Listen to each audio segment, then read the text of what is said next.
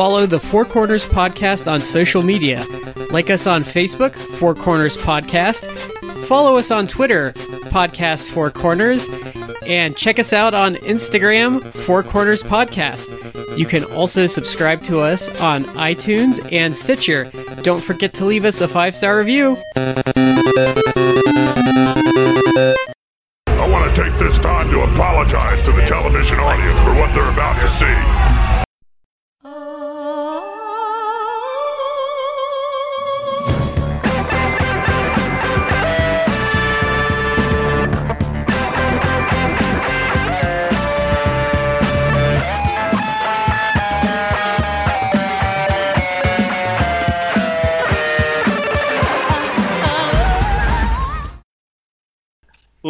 Ladies and gentlemen, welcome to the Four Corners Podcast, episode 101. I am Shad here with Matt and Brad. Guys, how are you holding up? Uh, doing good, Shad. I'm doing well. Shad, Matt it's a, a little hesitant. Sorry, No, I I- thought I heard a beeping in my house and I couldn't figure out what it was. uh, I What's think up, we're all we're all a little like um have cabin fever maybe with Eh, With- slightly, yeah. but great news to everyone involved Yeah. here in the podcast. The podcast, guys, has been deemed an essential business. oh, So so the podcasting will continue. eh, until morale improves, Yes. Yes. or it doesn't. We'll just keep doing it. You you want to know how bad my cabin fever is? Like I was I was trying to convince I was trying to talk myself out of like maybe Friday or next week going into the office for a day just because I know no one will be there and it would be a change of scenery.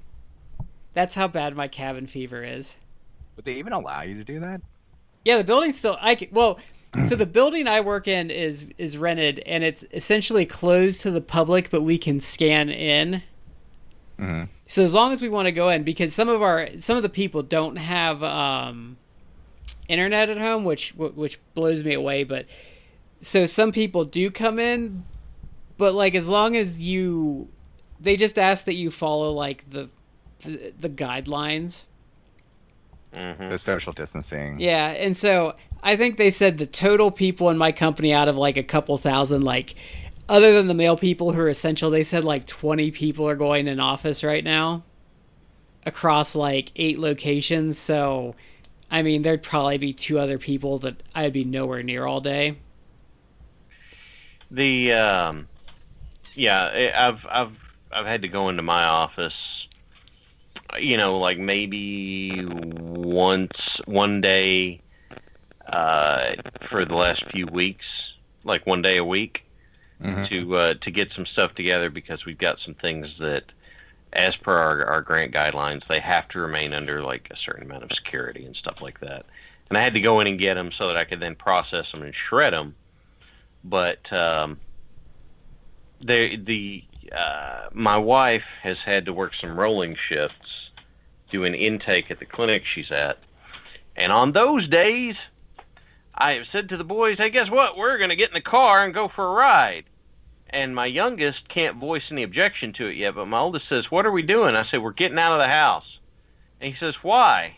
And I said, "Because I need to see something different." Yeah. We go to the we go to the park maybe every other day when the weather is permitting, but the weather has not been permitting. And they haven't shut down the parks in your Nope. Some parks some parks have, but um, they encourage us to get out and exercise and stuff here. So uh, we do that, um, and it's pretty easy in a park to stay away from people, and you don't really have to touch anything, so it's not bad.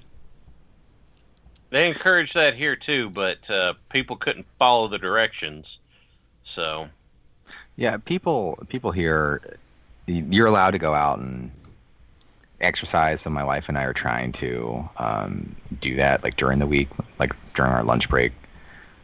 And I just like on the weekends just I'm I've been taking my daughter and just going for a walk like down I we live not that far away from like the National Mall in DC so mhm. I kind of like walk down there and back maybe walk about like 2 3 miles just to I need to get out and I got to I got to get out of the house uh, but people people have are getting better about the social distancing, but people aren't really wearing masks like they're saying. Like it's gotten slightly better like the last day or two, but still kind of bad. So Although, oh, well, the gro- one last thing. Sorry, the grocery stores here. Uh, The mayor has actually man- uh, mandated like you you are not supposed to be allowed into the grocery store unless you have a mask on. mm, Yeah. okay. We've been doing we've been doing pickup and delivery services, so we don't really have to go in the grocery store anymore. So that's what we've been doing. Well, on that uplifting note, we're glad you all could join us for the podcast this week. Sometimes we just got to get some stuff off our chest. We got to talk about our affiliates first. Our first one is with Collar and Elbow, the wrestling brand, collarandelbowbrand.com. Use the promo code Four Corners Podcast. That's the number four, capital C, and corners, capital P, and podcast, no spaces. Save 10% off your order. It is some of the most comfortable shirts that I own. And so, um, you know, you look forward to whenever you get them through that wash rotation. You're like, ah, I get my comfy shirt back. Uh,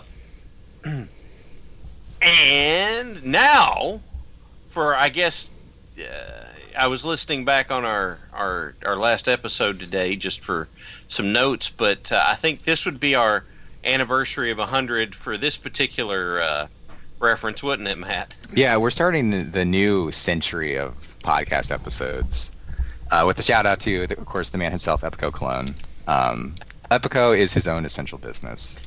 I, I actually, uh, I I'm jonesing for some some Epico matches. I would love to see. He had he was having like a really good run with the title, so uh, hopefully all this nonsense, the pandemic, can can end reasonably soon, so we can start seeing Epico uh, doing live shows in front of crowds and everything. Right. Uh, can I go back to something? Yes, sir. Collar and Elbow, they uh, they are still working, folks. Like they, I don't know if they're essential or not, but they're still putting out products. Because they, They have a new ti- they have a new Tiger King themed Yes, they shirt. do. Yeah, Matt sent us that. Yes, they do. Yeah, Shad actually sent that a picture of it. It's uh, it's it says like Joe Exotic or something like that, but it's done in the whole um, lion mark that New Japan Pro Wrestling does. It's a really cool shirt. It's like a I think it's a, ba- a baseball tee.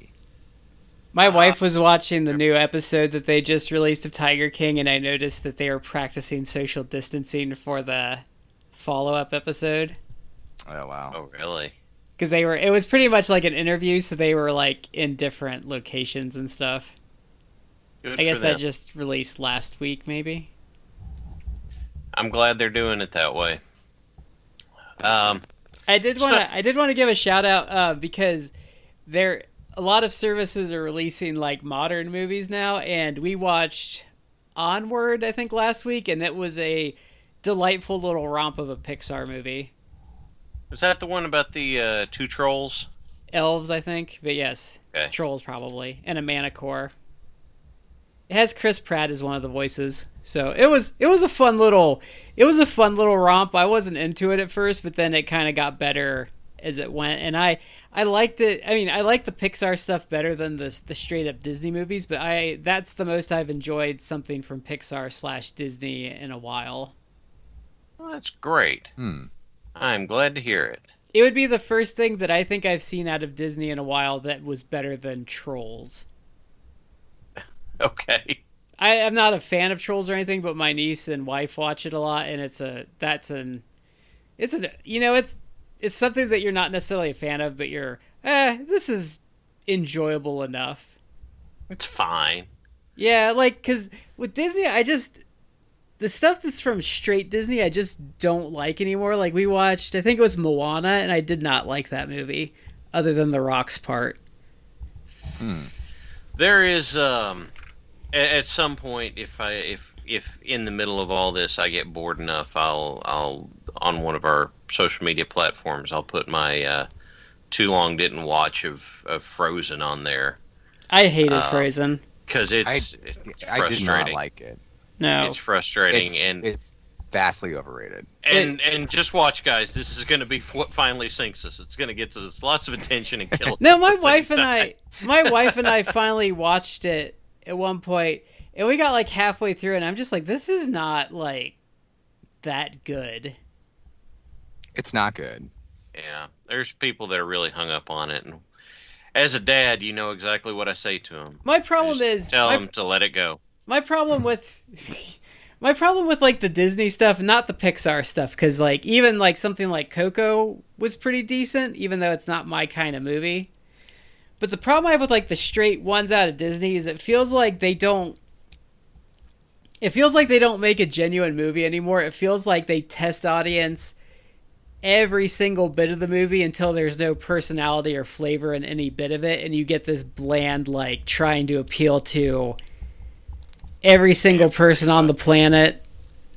Yeah, and like god forbid like a single person not like this movie so we have to take anything that could potentially be enjoyable out of it and make it as paint by numbers as possible that's just a single a single person outside of the target audience. yeah I feel like we that should be clarified. Is because yeah if you're in the target audience, if you're not in the target audience, they don't care.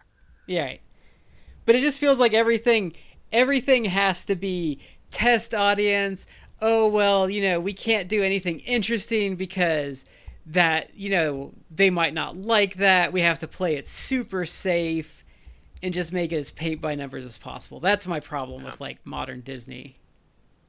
I can't say as I blame you. yeah. Okay, so well, we we've had some we've had some episodes where it takes us a minute to get the ball rolling, doesn't it? i'm sorry That's i've been i'm sorry i i it's it's a little hard to be on the ball with these new ones because i'm cooped up all week and like my my real social interaction outside of coworkers and family is you guys so Yeah, i'm a I little understand. i'm a little cagey and i'm also for like the first time in years i'm not sleep deprived so i'm i'm a little cagey and energetic which makes me go I- off on weird tangents That's okay. I'll stay exhausted and punchy for both of us. See, I, I wish I had that problem because my wife has very much embrace the, the, the quote unquote virtual happy hour or virtual hangout. So it's it's like every day there's like a Zoom meeting or there's a I don't know if you've you've heard of the House Party app, but it's like it's kind of like FaceTime, but you can add multiple people at once. Uh, you can play games using the app. It's it's just all of these like essentially video chats that we've been doing with people. I mean, And that I- sounds exhausting I just want them to. I, I, look, I'm, I'm a very friendly person. Uh, if if any of our podcast listener friends uh, meet me in, in, if we ever can go back to actually meeting people or going to Yeah. like wrestling conventions or shows, um, you'll find that I'm a very friendly person. Uh, I'm, I'm not. I'm uh, an I'm introvert really, but I'm like an extroverted introvert. I just find these hangouts exhausting. Like I, I can do like one or two a week, but more than that, I just start like going insane. Yeah. Well, this is, it's All my right. problem with them is especially like for the social stuff. Like, I'm hmm. I'm cool talking to people and stuff, but there's a point where it's just like, like, well, I gotta pee. Like, how do I like, how do I like put my computer down or move without them seeing like the mess on the floor, like next to my computer, or do I just turn my camera off? Like, I don't know. I get fidgety type- after. You type BRB bio in the chat window. And I just then- get I get fidgety after four minutes. Then I have to like make sure like my because even during the podcast I always have to have something I can fidget with while we talk, Yeah. and then I have to hmm. like I have to strategically like position myself so they can't see my like fidget pen or like my fidget paper clip that I need to like not stare off into space because you know sometimes that that weird like piece of paint on the wall is just interesting when you're talking into like a microphone for 45 minutes. Um, I'm probably revealing way too much about how I podcast right now. I'll tell you what. How about we just get right on into the content because, uh, well, uh, not last week, but the week before when we did the the Hoss fight tournament, uh, we all really enjoyed that. We got a big kick out of it, and we got to talking and thought we'd like to do more of these. And so for tonight. That's what we said we were going to do, and I'm going to turn it over to Brad since he is our bracket master extraordinaire and say, Brad, what are we what are we bracketing tonight? So our original idea was cruiserweights, but um, cruiserweights is kind of a loaded, loaded division, and I think as we started talking about that, we realized we were going to have to strategize that, and that might have to be a multi-episode tournament. Um, Huh. because I can't really, I couldn't really narrow it down to 16 cruiserweights, and I think Matt and Shad would have a similar problem. So I think that's going to have to be like a 32 man tournament, which I don't think we could do in a single show. That would be a stretch. Yeah. Yeah, Oh, yeah, you probably yeah.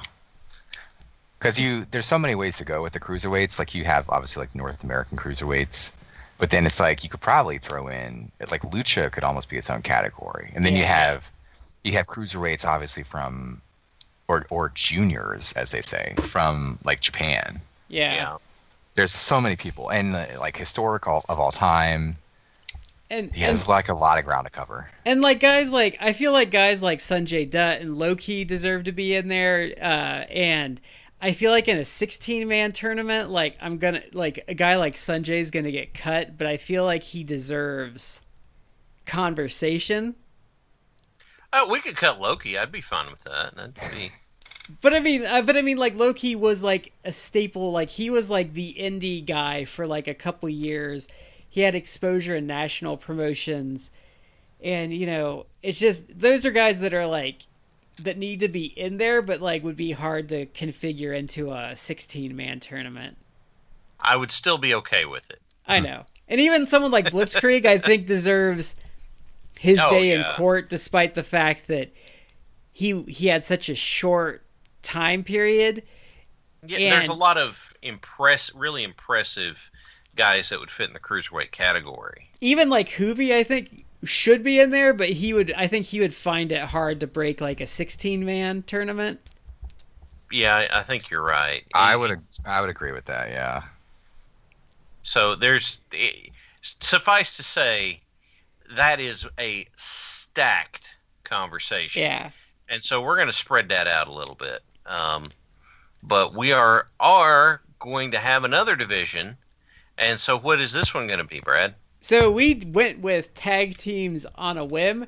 Now, obviously, tag teams. It's a 16 team tournament. Obviously, we're gonna have a big honorable mention list, but this one actually worked out when we listed teams out because we kind of got we kind of got a good spread across several eras, even with some modern teams in there. And we were really happy with how it turned out.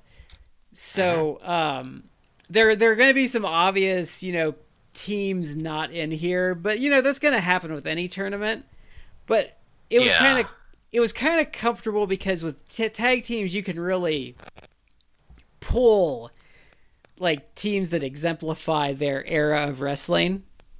Yeah, So that's kind of what we did. So it's a 16 team tournament. Uh, Matt and Shad were given the bra- the early brackets beforehand, but so for tonight, our first round matchups are the Hart Foundation versus the Young Bucks, the Midnight Express versus the Fantastics, Arn Anderson and Tully Blanchard versus the Steiner Brothers, the Dudley Boys versus the Fabulous Freebirds, Rock and Roll Express versus the British Bulldogs, the Nasty Boys versus the Hardy Boys, Harlem Heat versus Edge and Christian, and the New Day versus the Road Warriors. okay.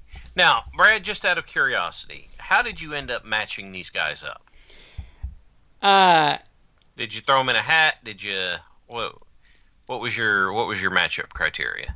I really placed like what I figured I felt were the favorites to try and not have them collide until later. So like I tried to have the Rock and Roll Express and the Midnight Express in a different bracket, you know, different sides. Like I tried to place like because the Road Warriors and the Rock and Roll Express are on the same side, so I spaced them out to be far enough apart. So I mm-hmm. tried to strategically place those the teams I thought would get far to get further, and then I tried to fill in the other teams that I didn't think would get as far, and then when I started kind of getting those spread out, I also put teams together that I thought would be an interesting conversation. Okay, So something fair like enough. so something like the Nasty Boys or the versus the Hardy Boys, that kind of just happened because like, well, that one's interesting. I'll just put that together. Or even like the Hart Foundation versus the Young Bucks, I was like, eh, that should be, I think, interesting. I didn't do anything to play favorites because like last time some weird things happened. So um I just kind of I just kind of I put it where I thought things would play out so that teams would like I didn't want the Rock and Roll Express and the Midnight Express to meet in the first round or the second round because that's really Yeah. that's really dumb. So I I kind of went by what I thought the top four were and placing them, and then I would kind of go from there. Basically, we're angling for more interesting conversation. Yeah, and I didn't like as I said much as we get it. I kind of went with what I thought were the top four teams. I spread those out, and then I kind of just went down my list. I'm like, okay, well, I'll put this team here. Like, what would be a good matchup for them? This is past the top four. And I'm like, okay. And then I kind of just went from there. And then, Okay, unfortunately for the poor New Day, I um, they were the last team to go in, and I kind of was like, oh, well, I kind of totally hosed them with the Road Warriors matchup, but it just kind of was the unfortunate luck of the draw. Well, we'll uh, we'll get to them. Um, what the first match we were going to talk about, I think you said was the Hart Foundation versus the Bucks. Is that correct? Yes, the Hart Foundation versus the Bucks. All right. So Matt, I'm actually I would actually like to toss the ball to you to start and see what you think. So, I really like this tournament overall. Uh, I don't think I, I forgot to mention it the the Hoss tournament, but I I would also sim this tournament on uh, Fire Pro Wrestling if I had all these Yeah. guys as like creator wrestlers. Because that was the beauty about the Fire Pro, you could just cr- create all these different wrestlers from different eras and have them fight against each other. The Harts are like arguably the best, probably the they're probably the best WWF slash WWE tag team from like the 80s. I would agree with that. And they had so many good matches with a lot of different teams, but they were also.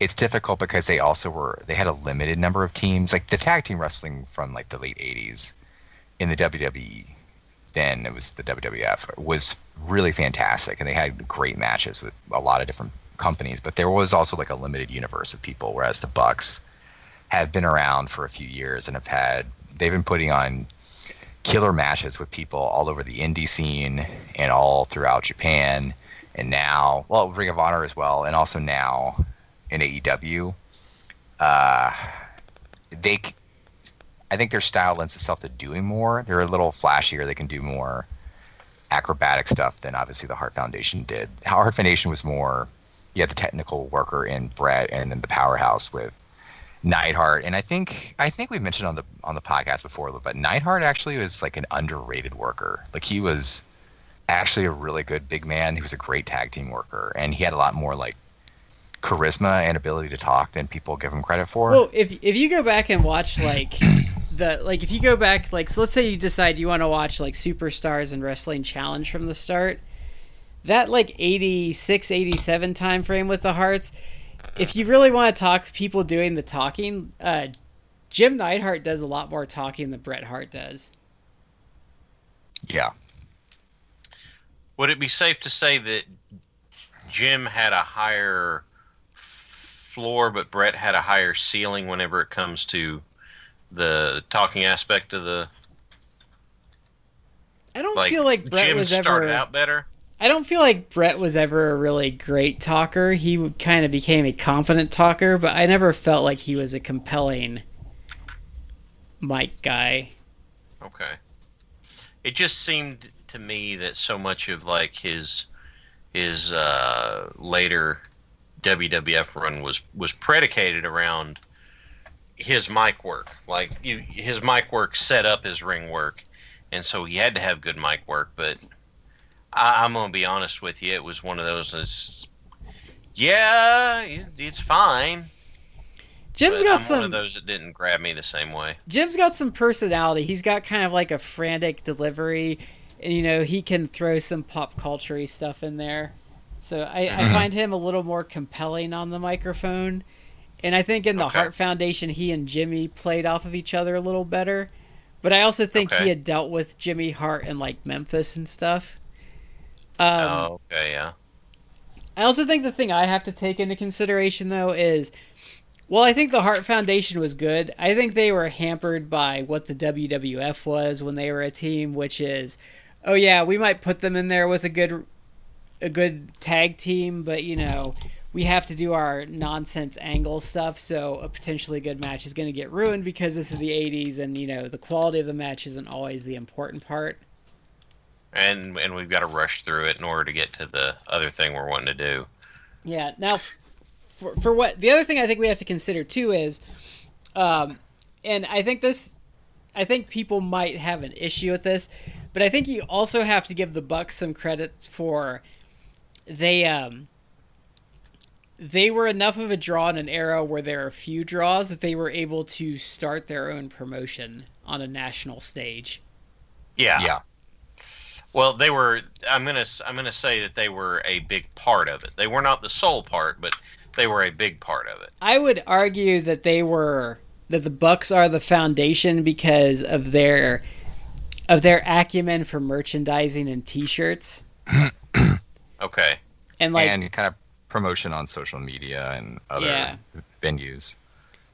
because like they're they they're really the impetus for like the Bullet Club stuff getting so big, and I think um I think if the Bullet Club stuff hadn't have gotten so big and they hadn't have been doing such good business on T-shirts, that they would have never gotten the idea to do AEW.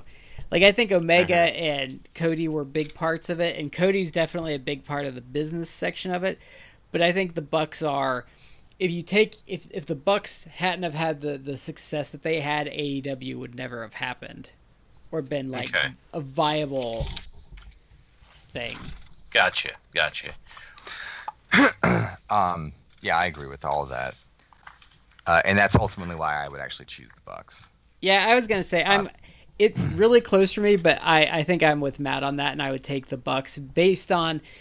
So, my criteria for this is, and Matt Matt actually used.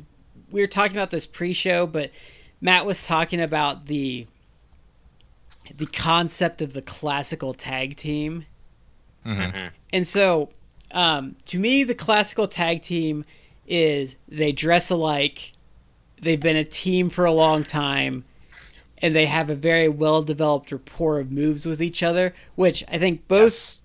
both teams here have that. Um, but I think the Bucks, for their historical significance, even though it's still going on right now, like AEW is going to be be something important historically, Mhm. and you're not going to be able to talk about this decade of wrestling without talking about the Young Bucks. So um, you can kind of talk about the '80s and talk about a lot of tag teams and never bring up the Hart Foundation. So, um, based on quality of work and historical significance and classical tag team factor, which um, Matt can dig into that more too if he wants to, I'm going to pick the Bucks and go with Matt. Yeah, I I agree, and and you hit upon something with the Hart Foundation. I prefaced all about how good they were and how they had a lot of good matches, just because I I almost feel guilty not choosing them. But you you highlighted something. It's like they, kind of were limited with what they had to work with. It's kind of what I was getting at. Like there there were some really good tag teams beyond them. Like you had the British Bulldogs. You even had like teams like Strike Force and stuff like that.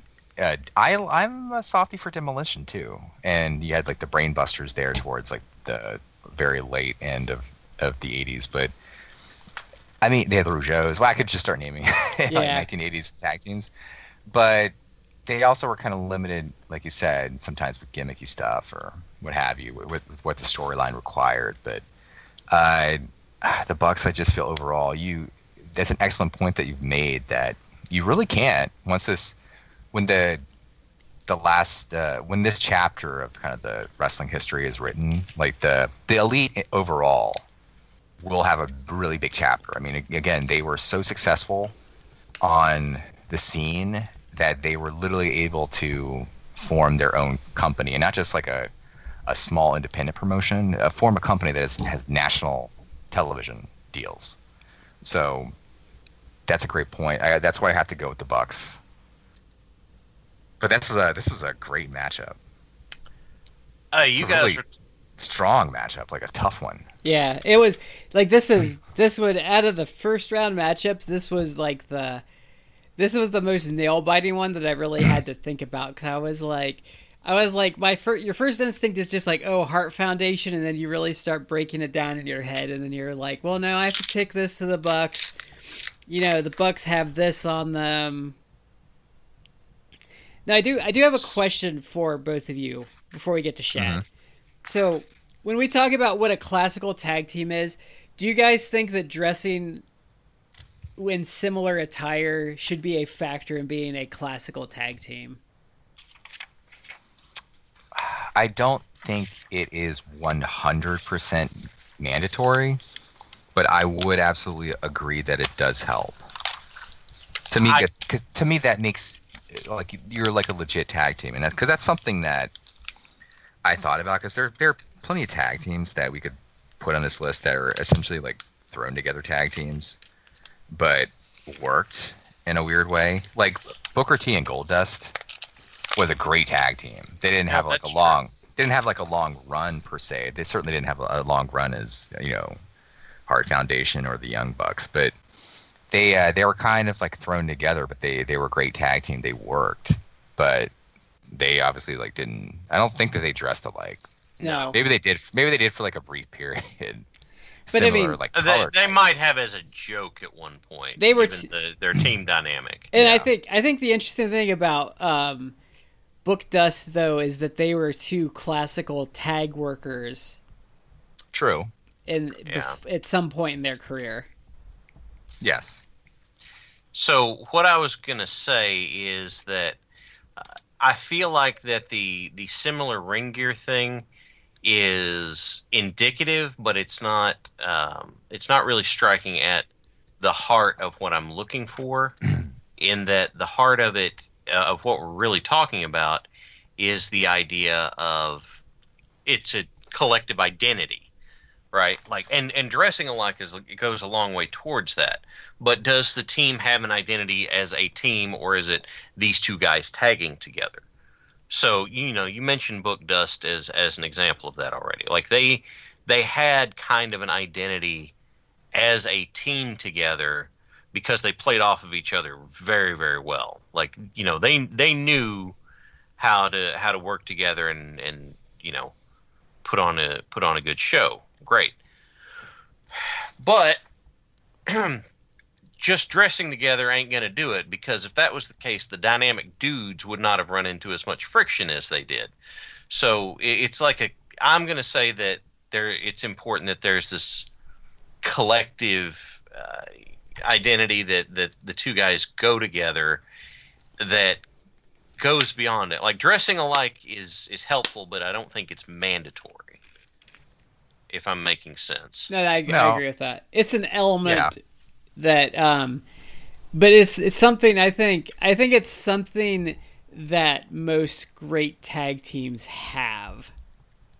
it's an easy way to do it. It's an easy way to have that kind of um, that I that collective identity thing, and there's nothing wrong with that. Great, if it works, it works. Do it, but um, it, it's it's uh, uh, it, it's kind of shorthand to getting there. Um, now, as for this matchup, you guys were talking about how tough it was for you. I'm gonna be real honest with you. It was not real tough for me because the Hart Foundation never really hooked me in. Um, I don't know. Maybe it's it's because when I got started watching, I was so used to seeing, you know, Bret as the out front guy, and um, the uh, you know all, all the you know I I started by looking backwards towards this era as opposed to um, you know seeing it fresh and new, but. Uh, they're good. Don't get me wrong, but it, it you it just and the other thing that bugs me is you guys had mentioned that the time frame that they worked in uh, WWF of this era was not um, whenever I go and watch it back, it feels to me like tag team stuff is an afterthought.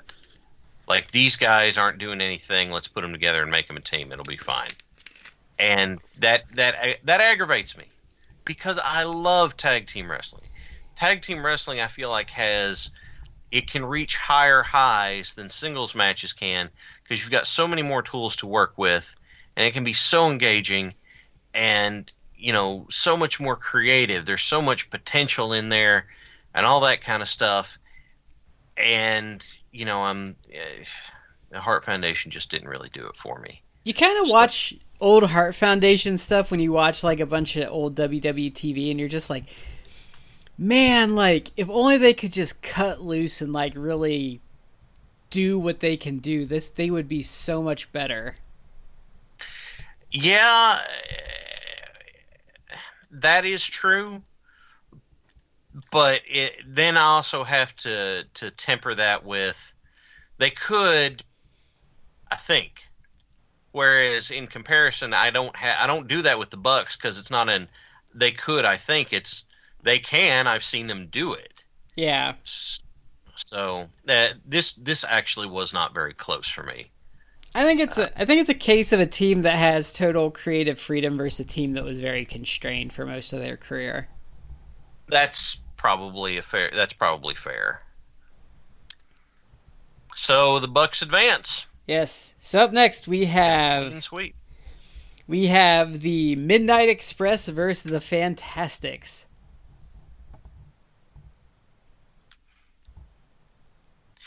God, I just I can't. It's it, it, for me. I'm just gonna say Midnight's. Like I know the Fantastic. Hell, I worked shows with uh with with with Bobby, right?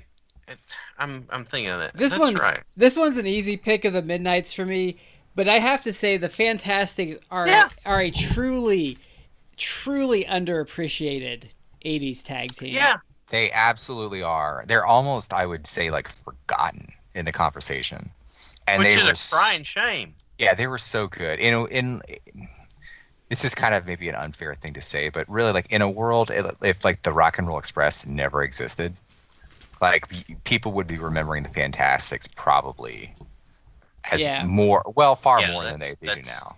That's fair. If you if you want to if you want to have your mind blown because it's a match from 1988, pull up Clash of the Champions 1 with Yep. um the Midnight Express versus the Fantastics and it is just an out of control brawl that they use a table in.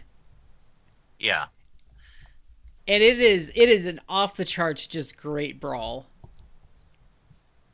See, like I said, I, I've, I've worked shows with Bobby Fulton, who is a great human being, right? He is one of the, like, uh, and I'm not going to say there's been a lot, but if, but of all the pros I've met, he has been like just sheer class, one of the best people, right? Like just like one of the one of the greatest folks.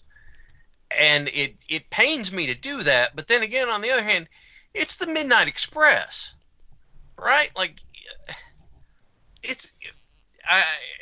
What am I supposed to do here? It's because it's the Midnight Express. I I There's- and, and we'll talk more about them because they're going to be in future matchups. But but it, it still tickles me that their um, birthday party in Mid South oh and um, the rock and roll sneak up on Jim Cornette and shove his face in the cake. Just that kind of they're just. And I used to love it. I know Matt Matt's seen this stuff, but just watching um, the Midnight's find like new ways to destroy some jobber on TV in like the mid '80s, and, Oh yeah, and I think a lot Corn- of poor, a lot of poor jobbers died on uh on Crockett Promotions well, they're like like Cornette was just like, oh yeah, they would just come up like Bobby would just come up with a new move every week. yeah, um, they were just so good, and I love hearing the stories about them. The uh, I think it was whenever they they worked a match with Brian Pillman. Like I can't remember who Pillman was teaming with because I remember hearing this story, but apparently like they'd been together so long, they didn't even talk sometimes. They just had hand signals for stuff. And Brian Pillman's statement was it was like working with a bunch of aircraft air traffic controllers because they just had hand signals for everything and nobody else knew what the hell was going on. So I mean, and they were so good and so smooth and you would put them together and they would get they they one of the biggest things as a heel tag team is they knew whenever to put their foot put the the pedal to the floor and whenever to back up. And they did so good at that. Like uh, what was it? Um was it a Great American Bash or something that it was the the Midnights versus the Wild Eyed Southern Boys in Baltimore? Oh, that match is so good. And now here's the thing.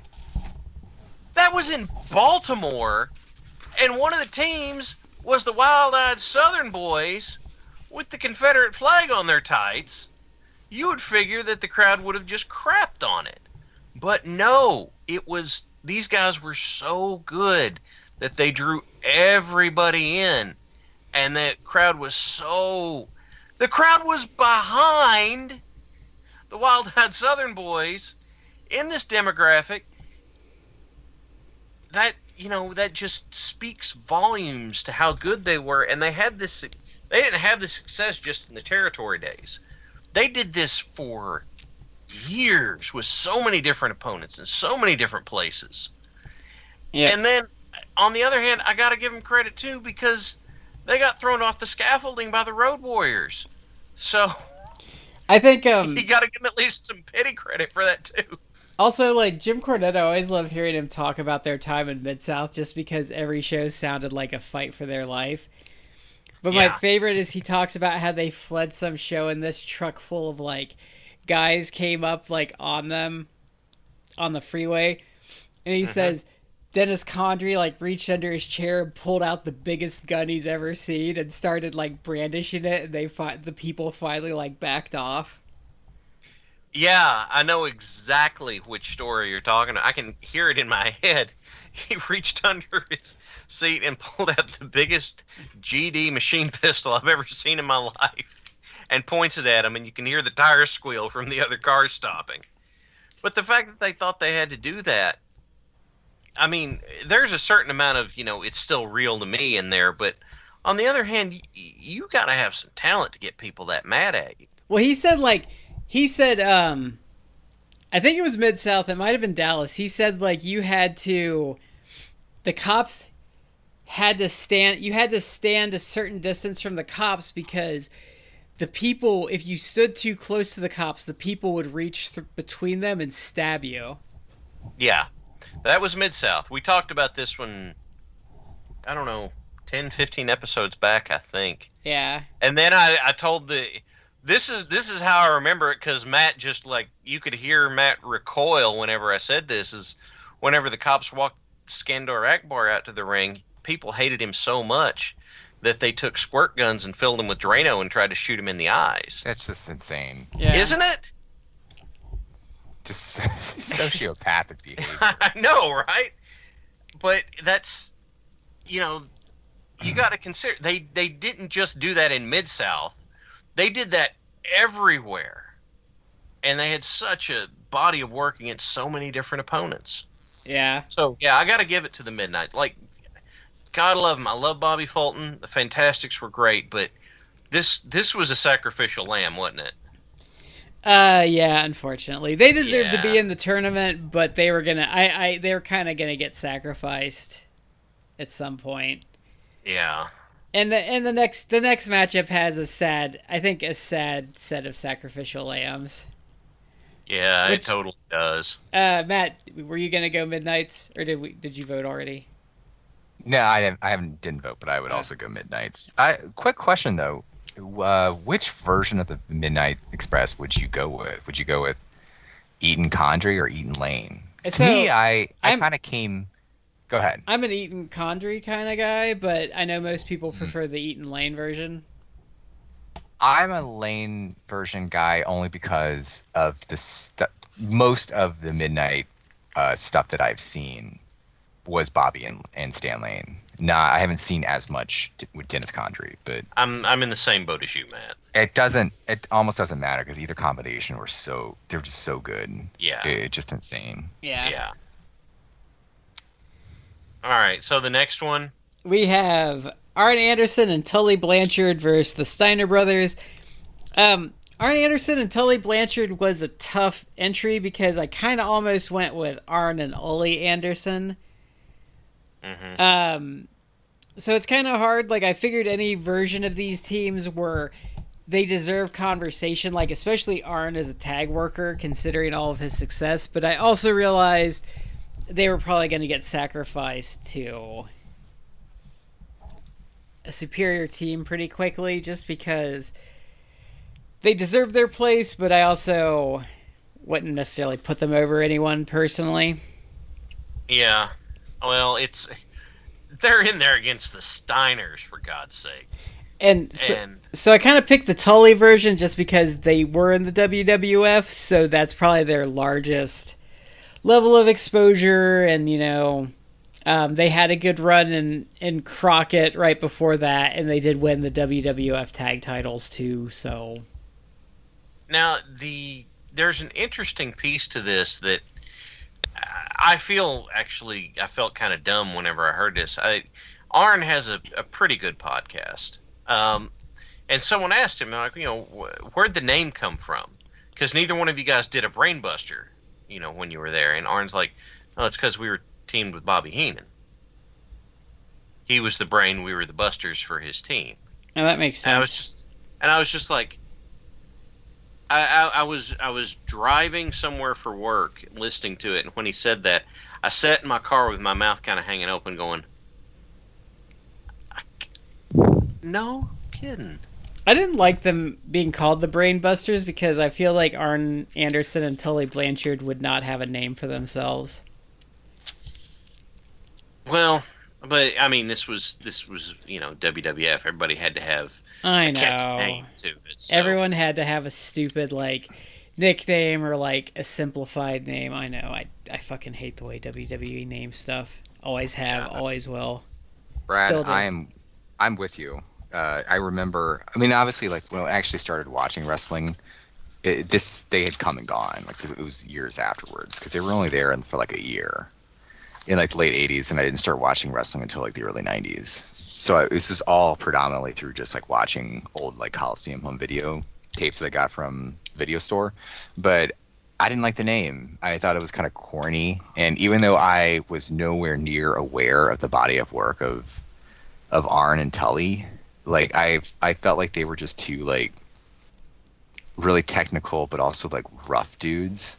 Mhm. So I was like, Brainbusters is like a it's a corny ass name. Like, why are these guys calling themselves that? so I didn't like it, but I I kind of understood like every in the WWF at that time, you had to have like some sort of hook or gimmick or Yeah. You had to have a, a Yeah. punchy moniker. Mhm. That's what I imagine. That's how I imagine Vince would phrase. Like, you need a you need a good name. You need a punchy moniker. You need You're something. the Brainbusters. ah, He's gonna puke. he's he's gonna puke. It's just, I just it, the naming conventions like it got slightly better in the Attitude Era into like some of the Ruthless Aggression era, but like it slowly started. Well, that, I think that was back. a time. I think that was a time period where people were doing more of the naming of themselves, and so it yeah that, that it felt better because they're picking stuff that that felt better for them. Okay. I'm sorry. I so we talked we talked about how we go on tangents. Yeah. My brain just went on a really weird tangent thinking about Vince going Vince being very Vince and Yeah. his over the top persona.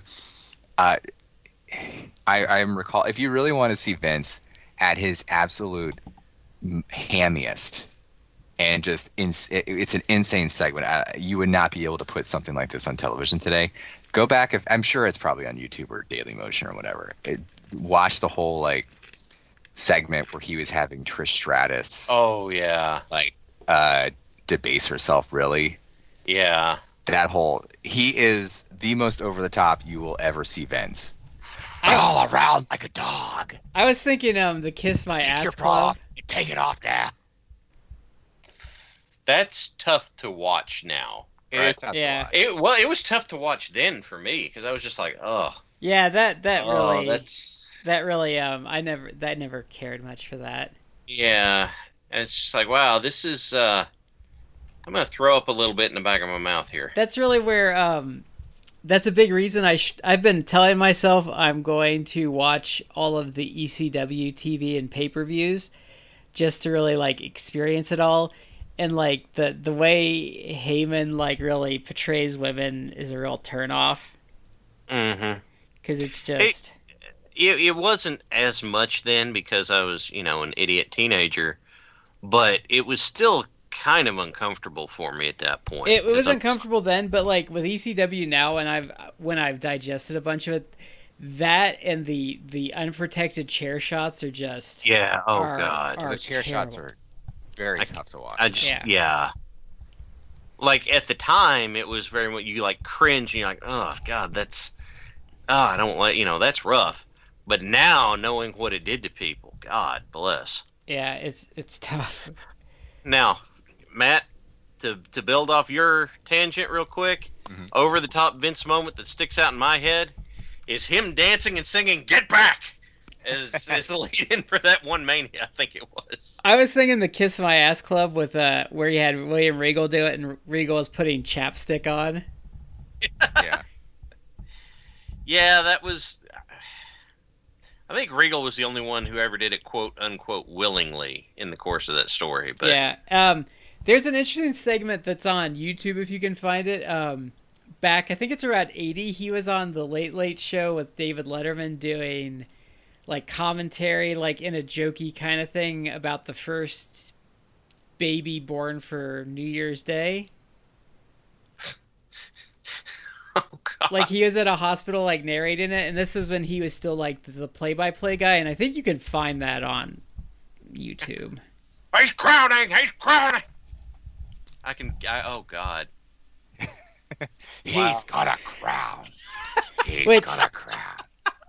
Which is a segment I, I there's another segment from David Letterman I would actually like to review for the show, which is um, Jerry Lawler just smacking the shit out of Andy Kaufman. Because Letterman so freaks out. Okay, I'm Well, sorry. I know this is fun. just to go off on really the have- tangent because because Kaufman wanted him to do it and Lawler didn't want to, and then they were about to go off the air, and Lawler's like, "Wait, they're never gonna have me back on." He just went like SWAT. Yeah. Okay, I'm going to drag us back over and say Steiners. Because it's the Steiners, right? Like Yeah. we're we're all in agreement here, Yeah, Steiners. and we'll talk we'll talk more about the Steiners. Yeah, Yeah, I, Yeah. okay. I, yeah, I would go with Steiners. Okay, uh, Matt, I was assuming from what you had said that we were we were Steinerized. Yeah. but the, Okay, Arn and Tully were a great tag team. Um, there's a lot of quality stuff out there. I think we actually reviewed their match with the Hart Foundation at SummerSlam 1989, like way back around. I think maybe episode like between somewhere between episode 15 and 25, and gave that a good review. I think we did, but I don't remember where in the timeline it was. No, it was around like August of like 2018. Okay. Like I said, I don't remember where it was, but I know we did do it. Yeah. So Okay, so up next isn't actually this one's going to be interesting because um, these two teams were, I think, kind of iconic heel tag teams for various promotions in their eras. The Dudley Boys versus the Fabulous Freebirds. Matt, I'm going to pass the ball to you to start us off, please. so I assume that you're thinking of the Freebird version with um with Terry and Michael Hayes and Buddy, right? Yeah, not the not the shitty WCW versions. Yeah. Uh, I will say that in in the whole Attitude Era and shortly thereafter, I enjoyed quite a few Dudley Boy matches. I was probably a fan of them. Um, I probably liked them when they were like in ECW too. Um, that said, I feel as I've grown older, I I really don't like a lot of that stuff.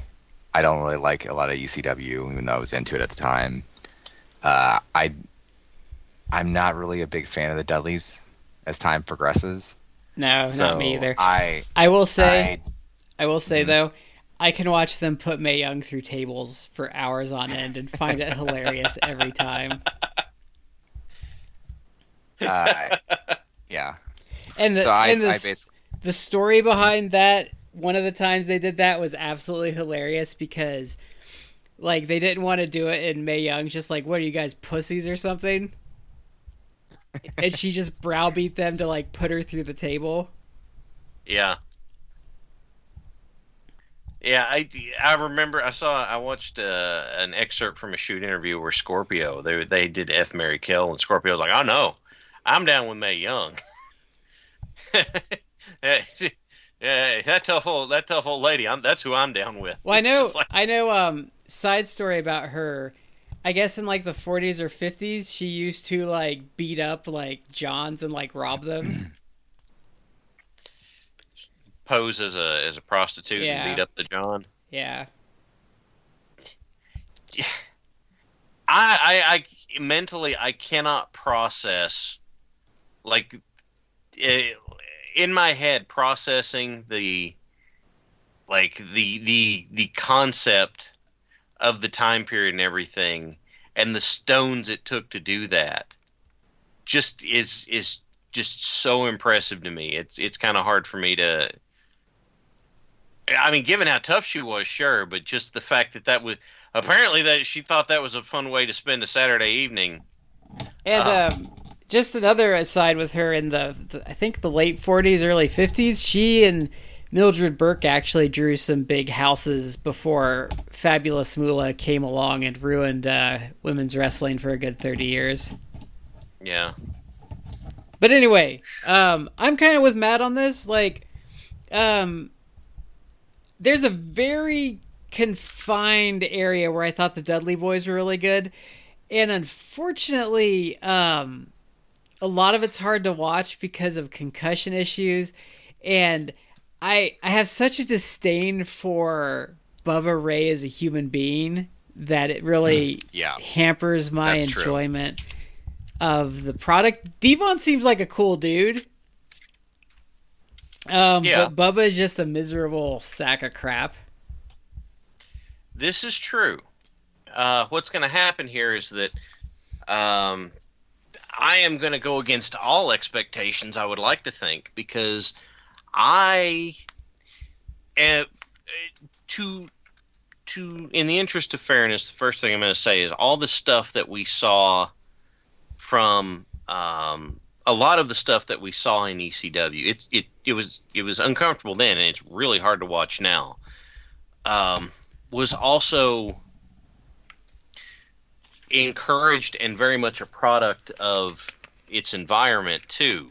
So we I, I feel like if I'm gonna at least try to be fair, I've got to say, okay, a lot of that stuff came from they're trying to get heat, and that Philly crowd was rough as a cob. So there's a whole lot we got you got to do to piss them off, and so there's some of that that comes up, and the and you know everybody's flinging chair shots around like that, and no, I don't like it. I think I don't care for it. I don't like seeing it. But on the other hand, everybody there's doing it, so it's kind of hard to it's kind of hard to write it off entirely. Um, and I like the Dudleys more. They, I know the the Freebirds like, pioneered the Freebird rule. You know, they were you know this three man group that was just, you know, these these these heels that just were so despised and everything. But for me, the Dudleys felt like a a what's the way I'm wanting to phrase this? The Dudleys felt to me, and I'm sure people disagree with me, but they felt to me like they were more defining in their time period. You consider like if you go to even even if we just say Dud- Dudley's and WWF, they were like defining and instrumental in the the TLC stuff, and uh, in in in having this tag division go as long as they did and they stay as strong as they were in it, and over the years and that sort of thing. I, got to give them the nod. I know you guys have already picked against them, but I I got to give the Dudleys the nod as I think a better tag team. That's a that's fair. I, I guess I guess an argument could be made that uh, due to the the impact they had maybe in in their era Mhm. and they did have more longevity overall Mhm. than the Freebirds did. Mhm. Uh, you can make the argument that it should be the Dudleys. I think I'm still going to go with Freebirds, uh, partly based on my uh, my dislike for the Dudley. At least like uh, For Bubba. for, for Bubba, and again, like I, I don't feel I don't feel like the Dudley stuff has held up as well. Yeah. Uh, I can't argue that. You know, Bubba Ray Dudley be, seems like a rather miserable human being. And I know, I That's know that's a weird. I I know that's a weird um, nit to pick, considering we're talking about Michael Hayes there. But I feel like Michael Hayes has the good judgment to not be on social media. If social media had been around at the time, he totally would have been. Yeah, but at least at least with Michael Hayes, he would have been drunk for most of it. So, um, I don't know that I can chalk that up as as excusing what I'm sure we would have heard out of him. no, but I mean, I I still, I mean, at least it's at least you could just say, oh well, he's an alcoholic, versus he's just a miserable human being. Well, you know, for a heel, that works. Yeah. Uh, it's again, it, it's one of those things. It's yeah, I, I, I Well, you know what would- you know what they said about the Freebirds in the '80s is most people just cranked their personality up, but the Freebirds had to crank their personalities down a little bit. Yeah, it, it's like I.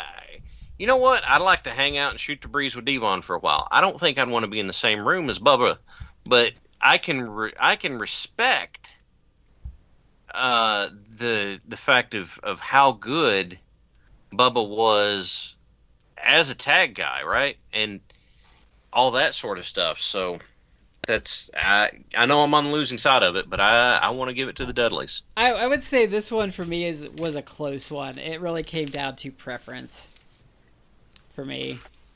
Okay. Like I think you I think you make valid I think your arguments are more than valid and are Mhm. probably true, but for me it really comes down to just preference of angles that they were involved with and like I think um I think they both kind of did exemplify their eras, so you can kind of go with the team that you enjoyed more. Well, I mean that's this whole thing is subjective anyway. So Uh, you know, I, I would disagree with that in some cases. Um, with some matchups that's more fair. than anything. Like, I feel like the last one, like the Midnight Express and the Fantastics, I don't feel like that's subjective. I feel like pretty much, if you're not picking the Midnight Express, like, what are you doing? well, there are some people who, and I'm sure this happened. There are some people who adored the Fantastics, and so they would pick the Fantastics with a gun to their head. It wouldn't matter. And I, But- I like to feel like I'm also, I also have like a certain criteria in my head that I pick these teams that aren't totally preference based, such as like, I think we we've kind of touched on it a bit. It's kind of like the Hoss tournament, where Yeah. there came there became there came some picks that someone might go, oh well that's a weird pick. Why did you do that? And you would be able to you would be able to say, well we went by this criteria. Yeah. And I feel like that's the way it is with tag teams, whereas like so like a matchup like this really does kind of come down to preference because I think the criteria for both teams kind of is about the same. Yeah. Okay. I can roll with that. I, I just, I don't know. It, it's it's just one of those. I, I, look at it and I'm like, mm, I'm going against the grain. But fair enough. So the Freebirds advance. Who we got next? We have the Rock and Roll Express versus the British Bulldogs. this is a this is a really interesting matchup. I think it's for me. It's a very cut and dry matchup, but it's interesting nonetheless. Um, so I will start this off. Um, I like to. I like to. I like to sum up the Rock and Roll Express with a Chris Jericho story, where he talks about these these hillbillies gave him and Lance Storm like this video that they made at a Smoky Mountain show, and they watched it, and it's these hillbillies doing this weird stuff. And he said on their like barn they had a picture of Jesus, and above the barn, just to show how important it was, there was a picture of the Rock and Roll Express. and they talked about how they used to merchandise where they would just take blankets and tear a part of it off and char- sign it and charge 20 bucks because you know they were rock and roll headbands. Yeah. Yep. So um, they were like the proto bucks yeah. in terms of merchandising so i feel like i feel like who am i to argue with a tag team that get their picture put above jesus is pretty much what i'm saying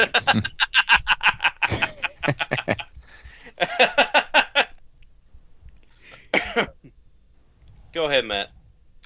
Uh, I I also am going to go with the Rock and Roll Express. Uh, there, look, as we talked about with some of our uh, NWA Power uh, episodes watchings from from last year, like they are still out there and they're still uh, maybe not putting on the matches that they, obviously they did thirty plus years ago, but they're still kind of in the mix and having at least compelling matches nowadays. I mean, they had they matched like LAX in the last like six months that, or last year at least, that were fascinating. Like they had a kind of a, a mini career resurgence. Uh, they're still kind of you still talk about the Rock and Roll Express, and they have a lot of like classic matches. They're we'll see how far they go in this tournament. They're arguably one of the best tag teams of all time. Certainly one of the greatest in of their era. And, and I would Uh, and I would argue just to add Mm-hmm. to what you say, I would argue that Ricky Morton is an all-time, all-time elite worker. uh, yeah, I'll agree. When they name a trope after you, you know that that you've done something right.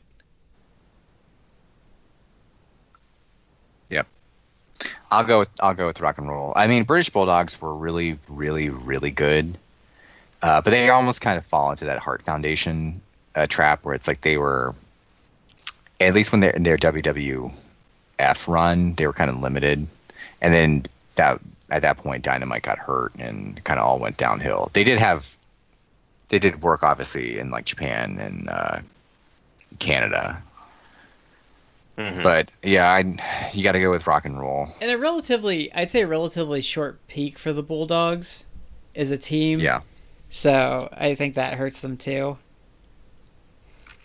And I also yeah, think agree with that. I also think what hurts the Bulldogs in my eyes is I've seen good Bulldogs matches, but when you say the British Bulldogs, you don't get that rush of like a match that like comes to your head. They don't have like that they don't have that definitive like signature match because like with Hmm. with the Rock and Roll Express like some Midnight Express match probably comes into your head or like a Heavenly Bodies match.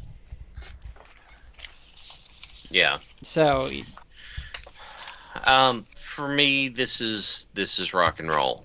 Uh, it's it's the Bulldogs were were were really good, like you said, but uh, touted as like of of their era, like the best team of their era, or in in like top two contention of it. You know, it, they're there for a reason. Um, so and you guys have already listed lots of reasons why, and I'm not to you know retread anything, but I got to go rock and roll. Okay, so up next. Um, this is another interesting one, though. I think it's pretty cut and dried for me too. The Nasty Boys versus the Hardy Boys.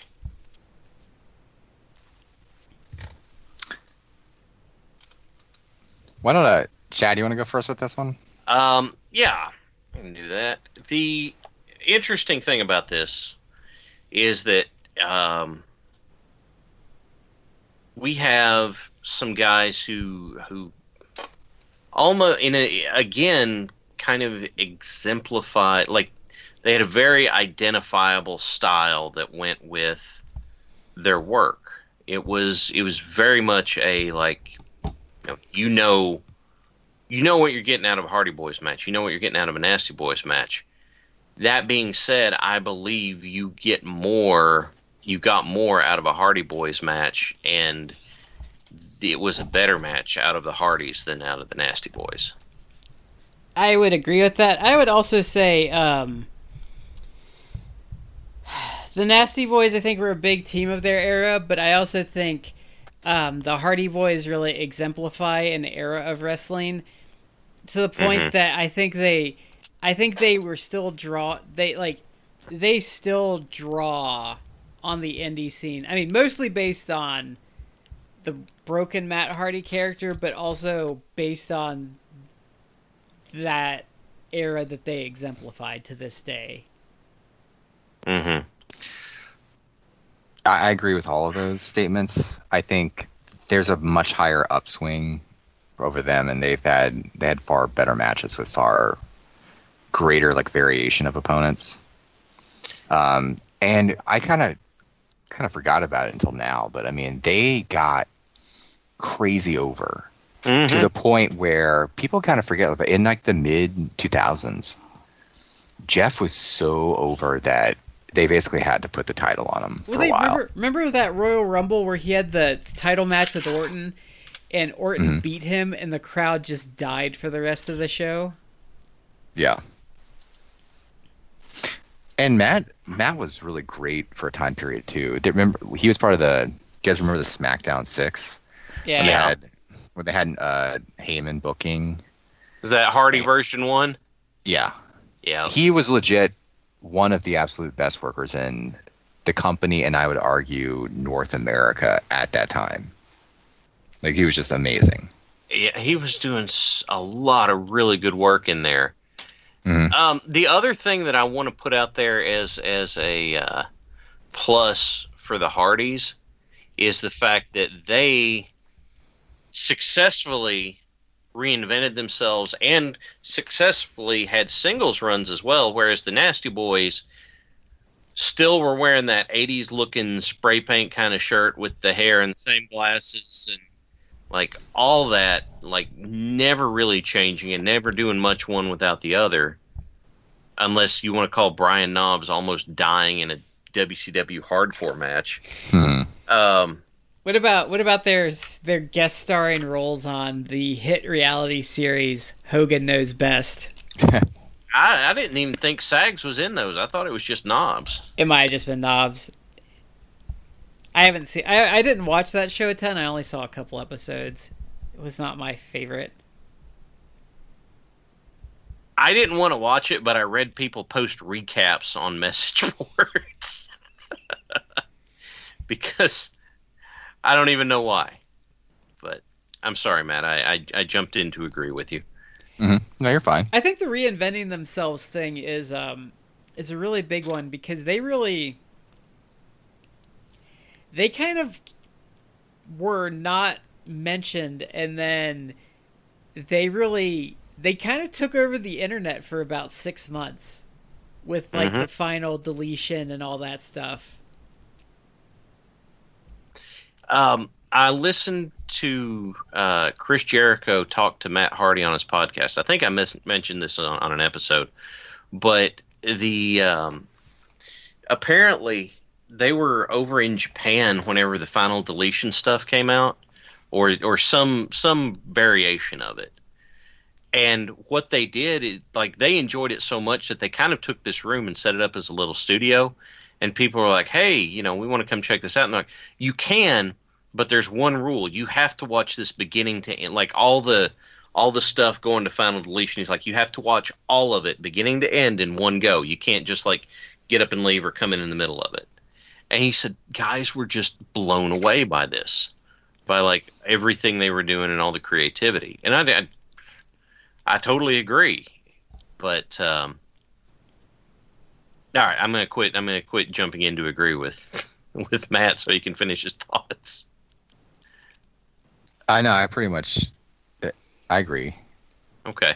The final deletion stuff was pretty amazing because I wasn't really like actively following Impact, hmm and I some I'm sure like some of our mutual friends were like, "Oh no, you need to check this out," and I watched it and I was just like I I was stunned. I'm like I don't know what the hell I'm watching, No, you know, but I am all in on this, and it, let's be realistic. Like this to, to kind of bring it to like the, what's happening in the modern times. Uh, of course, thanks to the pandemic, like things have gotten kind of weird. You're having to do things a little differently with Mania and other uh, other ways of filming the actual shows. But the whole cinematic approach that they took with the Boneyard match between AJ Styles and Taker at Mania, hmm and I guess also like the Firefly Funhouse match. Uh, and the that's- Gargano Ciampa yeah, match. yeah.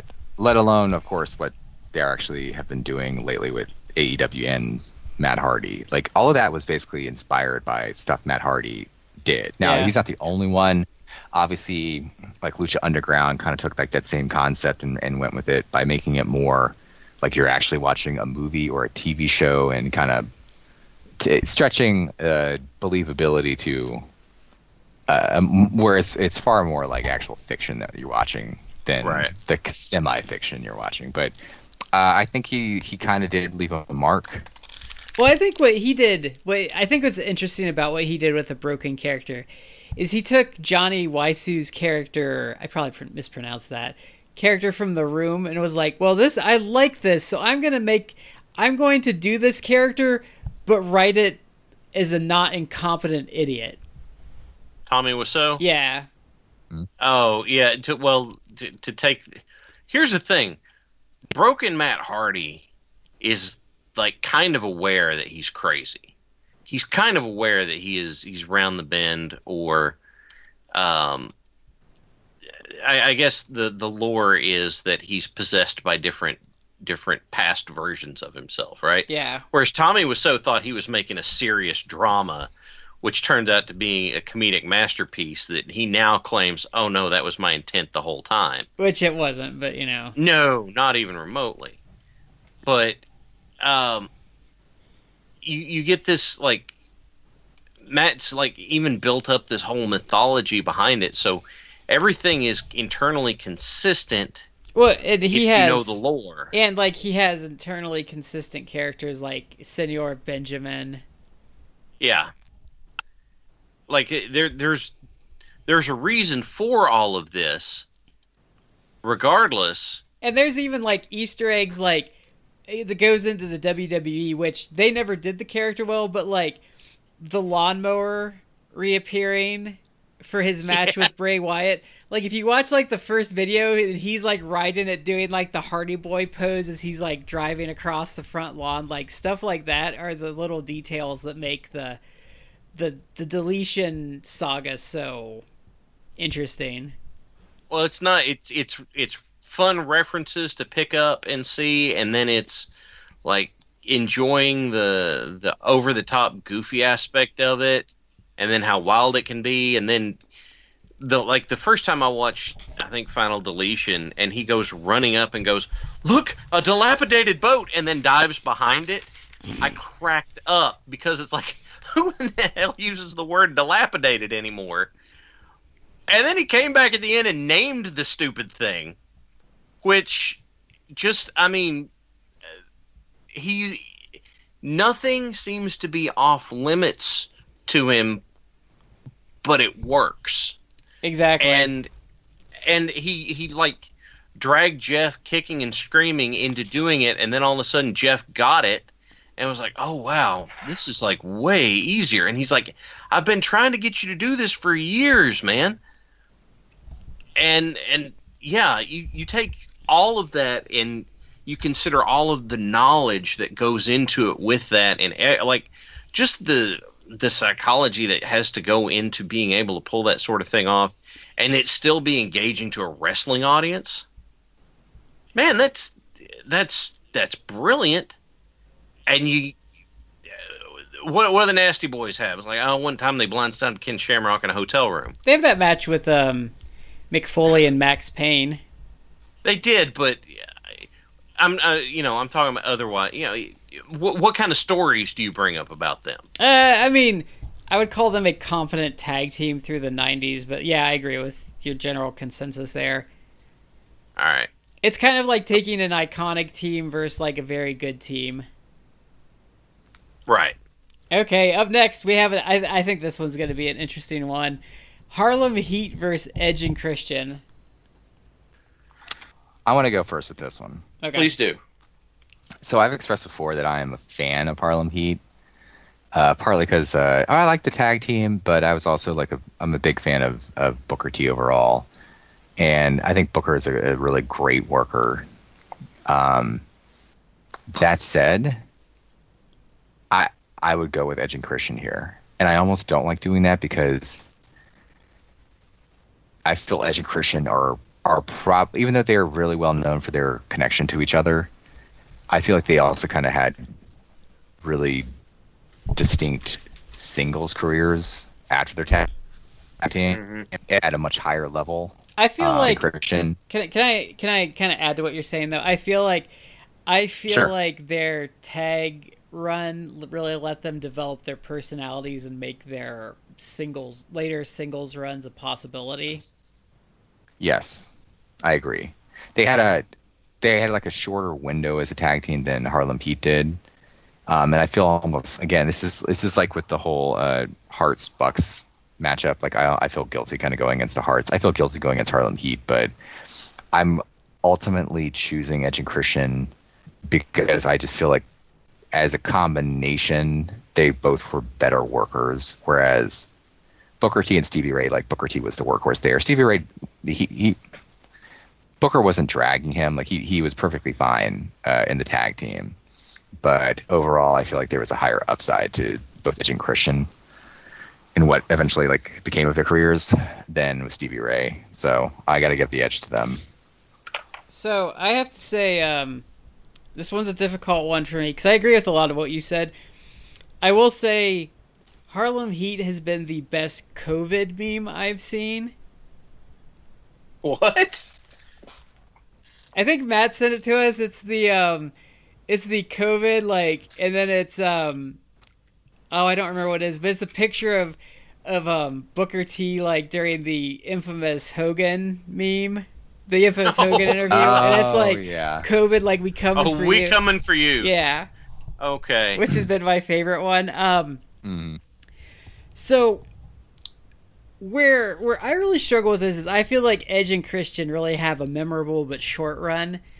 But there's um there's something that intrinsically real about Harlem Heat and there's something about their act I like so much. And they served like such a perfect like purpose in the WCW tag team division.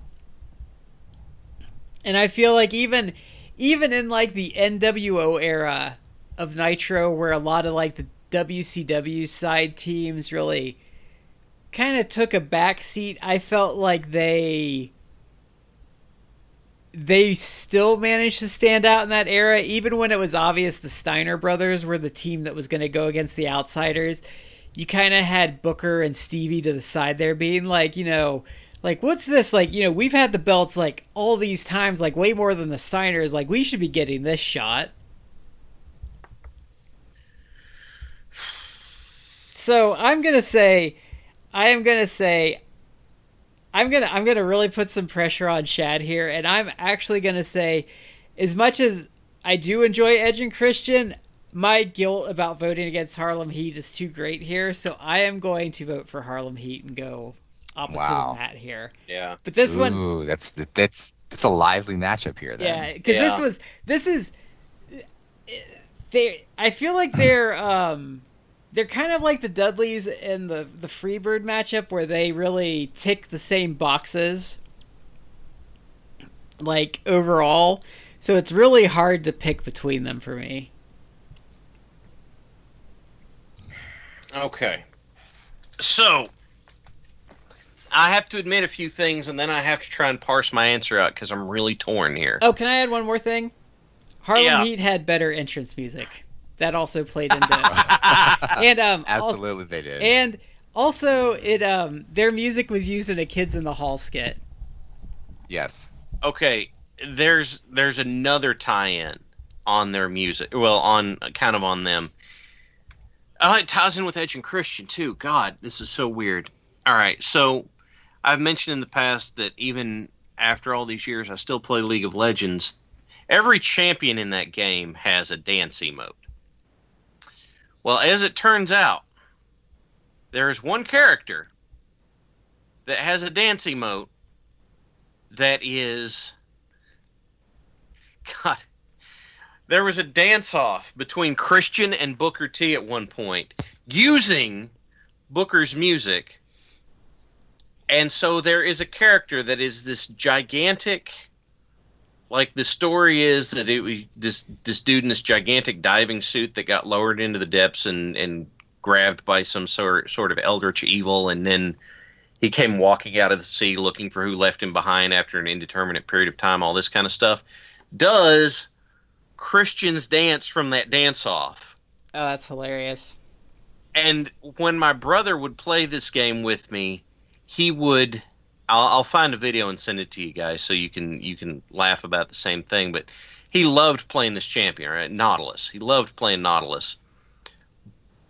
So just randomly in the middle of the game, whenever there was not, we you know we we were either waiting for the game to start and the other team to get on the map, or we're like we're we're hiding in the brush doing an ambush or something. He'd hit the dance emote and then turn on his mic and go na na na na na na na na na na na na na and it, it just cracks me up. Now, all of the stuff I said about Hardys and Dudleys being being defining of their era, and the fact that the uh, to hear Matt tell it, it was it was the Hardys and Edge and Christian that came up with the TLC concept, and it was you know all of that sort of stuff.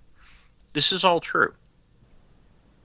We also have to take into account, as as Brad said, the longevity of the teams because it felt like the Edge and Christian team was was was pretty pretty short run uh, comparatively, whereas Harlem Heat was around for a long time. And yeah, you know Booker better than Stevie, but you had this dynamic of Stevie sets him up and Booker knocks him down kind of thing. Uh, so that didn't bother me too much. Um, I mean, that's you, you. You had that with the Dudleys too. You had that with the Hart Foundation. This,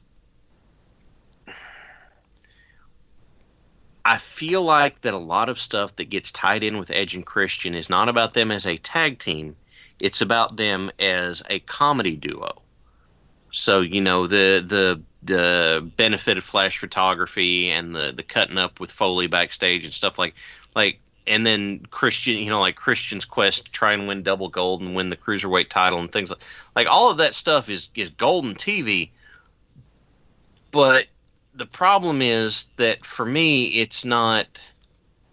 It doesn't make them. A, it makes them great TV act and a great duo, but it doesn't for me feel like that they're a great tag team, the same way Harlem Heat is. And I'm parsing this out as I'm saying it out loud and you know you have Harlem Heat had kind of this raw feeling to it and and like Brad said it's like the Steiners are the ones that were going to step to the outsiders but you knew that Harlem Heat was right there behind them. Harlem Heat was always ready to step into that and they had they didn't have the Steiners go against Luger and the Giant. They had Harlem Heat go against Luger and the Giant for for who got the shot at Hogan and that sort of stuff. And the other side to it is you know i just for a tag team i feel like i i like on one hand it's like i, I should go with edge and christian from other things i've said in this about being genre defining and and all that kind of stuff. But on the other hand edge and christian just their name it was the two guy two singles guys names put together even if they ran together most of the time. I feel like God, I I gotta give it to Harlem Heat though, as a tag team, as a a unit where they had a cohesive team identity. That was a long journey to get there. That was a tough one. That might have been, I think, the Yeah. toughest of the first round matches for me. I don't know if Matt's sitting there mad or in disbelief. Oh, s- sorry, I had I had muted myself for a second. I I didn't pick Harlem Heat, but I love that both of you ration like reasoned out your arguments, and I'm kind of I'm, I'm happy that I lost in a way. My my my pick didn't get chosen. Like I think you guys made great arguments as to why they should advance. cool. Awesome. Okay, so our final first. Hold on, hold on. Bef- before you go, let's let's just Oh, enjoy the song. okay.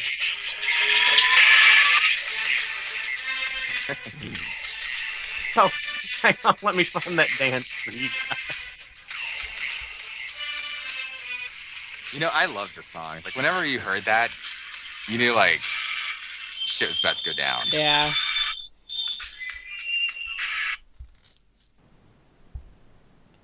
Okay, here it is. Here, I, I, I got it. I'll, I'll message it to you. I'll message it to you. Okay, so our final first round matchup is the New Day versus the Road Warriors. So I'm going to take um, I'm going to take point on this one. Um, I love the New Day. I think they've been probably like the definitive WWF tag team of the 2010s, other than maybe the Usos. I'm tired of seeing those two teams wrestle, though. Um, I do love them. I think Big E should be a WWE champion, um, and is a very underutilized talent currently. I love their, I love Up Up Down Down. Xavier is amazing. Kofi's, Kofi's been a good addition to the tag team, and I think they really brought out the best in him. I think they're a great tag team, but I mean, come on, it's the Road Warriors, probably the biggest and the baddest tag team of the the 80s just two monsters. Um and not the best workers of all time but probably one of the best tag teams of all time just because of the mystique they built for themselves. Like when you would hear Mhm. iron man hit you just knew someone was in for a beating. Yeah. so i'm gonna go with road warriors Go ahead, Matt. Yeah, I it's tough because like we we're in this era.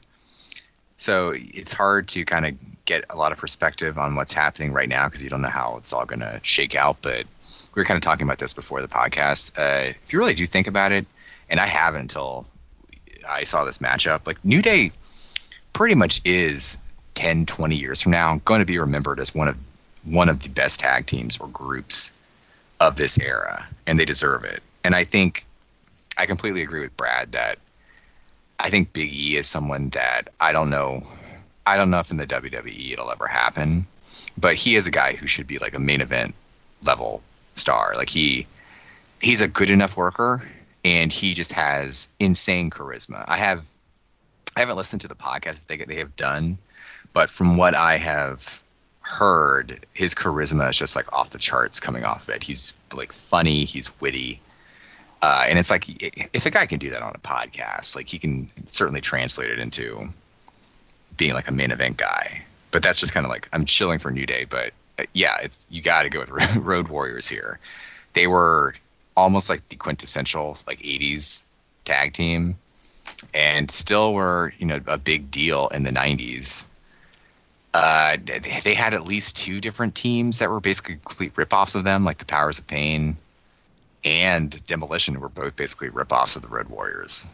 Uh, I think that kind of that kind of says it all when you have two.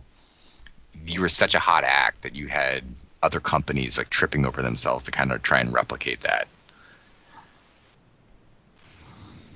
yeah i would agree with that All right, I am going to say that you guys are completely right, but I am going to I'm going to make the argument for the New Day just to just to make to, to have the debate out there. You guys have already talked about some of it about how they're kind of the defining act of of this time period. The other thing I'm I'm going to say though is you, you have this team who first of all they went from from like you know being like an afterthought. It's like no no no no we can do this. You let us do it and we'll get over. And it's like yeah sure good luck. And then doing it, but doing it so well that like you said they've become this defining um, aspect. For God's sakes, these are guys who got pancakes over, right? Like throwing pancakes into the crowd, they got it over. You know, that's that's actually one of the things I don't like about their act is when they introduce the pancakes. Well, but I can't help but wonder if it was a, you know, you think we could get it over if we threw pancakes at people? And Big E's like, oh yeah, we can do that. Um, I can almost hear him saying it. The fact that we have this this team of three guys who have first of all, man, somehow managed to stay together in an era where Vince is so ready to break up any team. Well, let's um, let's um let's. I want to lay some groundwork for you. A um a long-time guy that had been a mid carder and won a lot of belts and was probably well respected by the fans. A guy that they had criminally misused, and a guy that had been primarily a bodyguard and an IC champion that had showed very little personality up until that point. So right, let's, let's um let's lay the groundwork of what they were. Yeah, and then what they exploded into in like no time. Because at first they were put together as like this Southern gospel choir kind of thing, and, and nobody bought it. And the story is that Xavier went to Vince and's like, "Look, let us do our own thing. We'll get over." And Vince, uh, like as the story goes, Vince gave him a deadline. But as soon as they started doing their own stuff, they started getting over and if you like with the Road Warriors, and I know um, I'm I'm doing this for the sake of doing it, right? I know that I'm I'm pushing water uphill, and I'm I'm, but the Road Warriors in a lot of cases had uh, the the you could you could pretty much call how the match was going to go here come the Road Warriors. They're going to beat the hell out of these guys. And they're, but the New Day has wrestled against a lot of different people, different styles, and done it compellingly and interestingly, and have used the. I thought used the Freebird rule in a way that's way more fun to watch than uh, other teams that have used the Freebird rule. So I, I'm in this I, I, I want to. I want to give the New Day like uh, whenever this came up, I messaged Brad and I was like, I can't believe you did that to the New Day, because if they'd gone up against like a bunch of other teams who are on this list, they would have advanced. They but, um, I kind of I kind of kept leaving them off, and then they kind of got stuck with this matchup. If, if I had to do it over again, um, I might have switched them and I, I think originally I was gonna put them against the Freebirds, then I kind of just, I kind of just hamstered off, and then they got stuck with the Road Warriors. Well, it's in the the fact that they have been so over and so uh, it dominant without pissing people off and without being boring and with I do feel in, like in a very ADD kind of booking I, environment. I, I will say this, um, and it's my only negative about them, other than I don't really care for the pancakes thing. I do feel like when they gave them that record breaking title reign, it got a little dull the last four months of it. Well, I can agree with you on that. I would pose the question: Is it's not their uh, fault? You know, who does that fall to, right? Booking. Yeah. Um, but I'm I God. I, I, know the, the Road Warriors win because they're another like genre defining thing, and you had this phase where everybody wanted to be the Road Warriors. Could you imagine? Why? Could you imagine? Because the Road Warriors were badasses, and they kicked the hell out of everything, and everybody wants to feel like that in the ring. And yeah, of course that that that everybody wants to be like that. That's that's going to be the case and you know everybody and you know they're getting ripped off left and right you can't but that points out some like Demolition did a pretty good job being a Road Warrior copy, but you, you can't copy New Day. What are you gonna? How are you gonna copy those guys? As soon as you try and do it, they're gonna roast you for it. Yeah, but here's the thing though with Demolition and how they pulled off um, being the Road Warriors though, it was Bill Eadie and Barry Darsow who were really fucking good. Yeah, Mhm. but look, I know, I know that that this is not in an attempt to win. This is just in an attempt to try and give the the New Day a, a fair Oh no, shake. they deserve their props. I'm just I just wanted to point out though that the demolition though they did pull it off in their own way, like they were they were the masked superstar who was a main event talent in the territory system and Barry Darsow who is like a really good worker and a, Yeah. a hell of a golfer. That's a good that- callback. Yeah, I love that stupid gimmick. So anyway, that's that's me like just putting up a defense on a lost cause. I know it's a lost cause, but I I, I felt like I should try anyway. No, they but like I put New Day on here because they deserved to be in the conversation for their era. Okay, there we go. So I'm gonna I'm gonna snake this around. So we're gonna stick with the Road Warriors. So round two, the Road Warriors versus Harlem Heat. I'm gonna go ahead and take point on this again. Um, you know, same argument. Like I really like Harlem Heat and everything, but Road Warriors are just too historically significant for me. So I'm gonna have to vote the Road Warriors on this. Uh, I will agree with you. Um, I'm pretty sure we probably did see this matchup even uh, in like mid '90s WCW. I think because the Road Warriors came back for a bit in '96, I believe. So I bet this did happen. Yeah.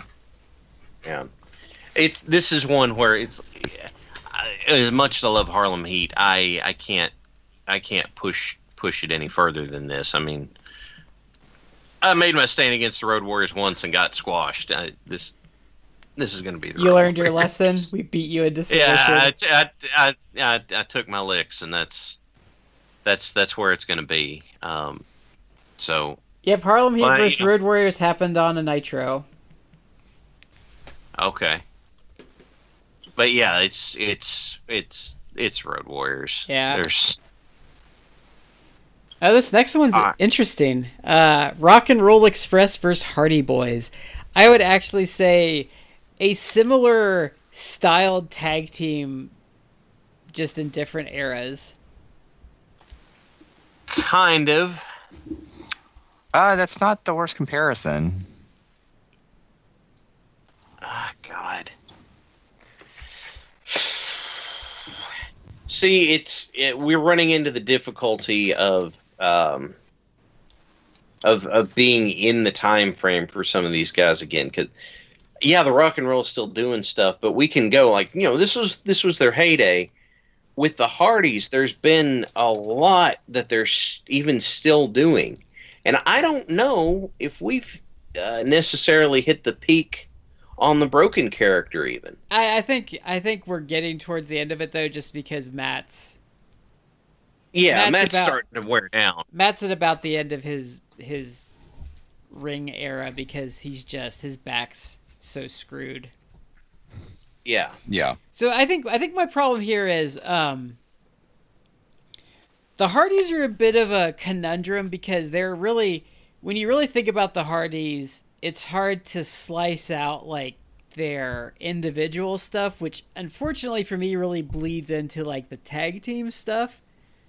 Um and I think that's I think that's I think that's going to be true for a lot of people. Like the final deletion stuff past the first thing, which was Matt versus Jeff, still counts because it was the Hardys for the other two, not the WWE thing. So you can still count like some of the broken stuff because a lot of that was tags. Like you have the the ROH stuff with the Young Bucks, which was tag team, and they drew a big house with that. Actually, that got them back to WWE. But you still have the Rock and Roll Express, which is 1985 and 1986 uh, Jim Crockett Promotions, and you have Smoky Mountain Wrestling. Um, I would say which is their peak stuff. Well, no, Mid South too. So for me, I mean, really, Rock and Roll Express is probably like the best, one of the best tag teams of all time, and like their body of work and their drawing ability and historical significance is all there. I think the Hardys have all of that stuff just to a lesser extent. So for me, based on all the criteria, I would vote Rock and Roll Express.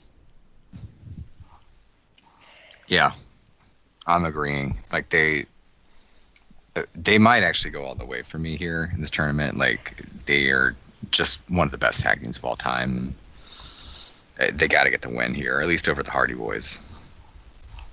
It's one of it's we're in this this stage where we're looking at, uh, and I think you're I think it's fair to say looking at um, one of the uh, like really good analogs because you got to consider who you know uh, who were the the screaming fans for the Hardys the the same age group that was a screaming fan it's probably similar group that was a screaming fans for the Rock and Roll Express right? Yep. it kind of kind of had that heartthrob spot and all that kind of stuff. Because it was because it would when you would when you when you would when you when you talk about the the tip the prototypical fan for both you're talking about the the teeny bopper teenage girl of the the mid 80s and the gothy teenage girl of the late 90s for the Hardys.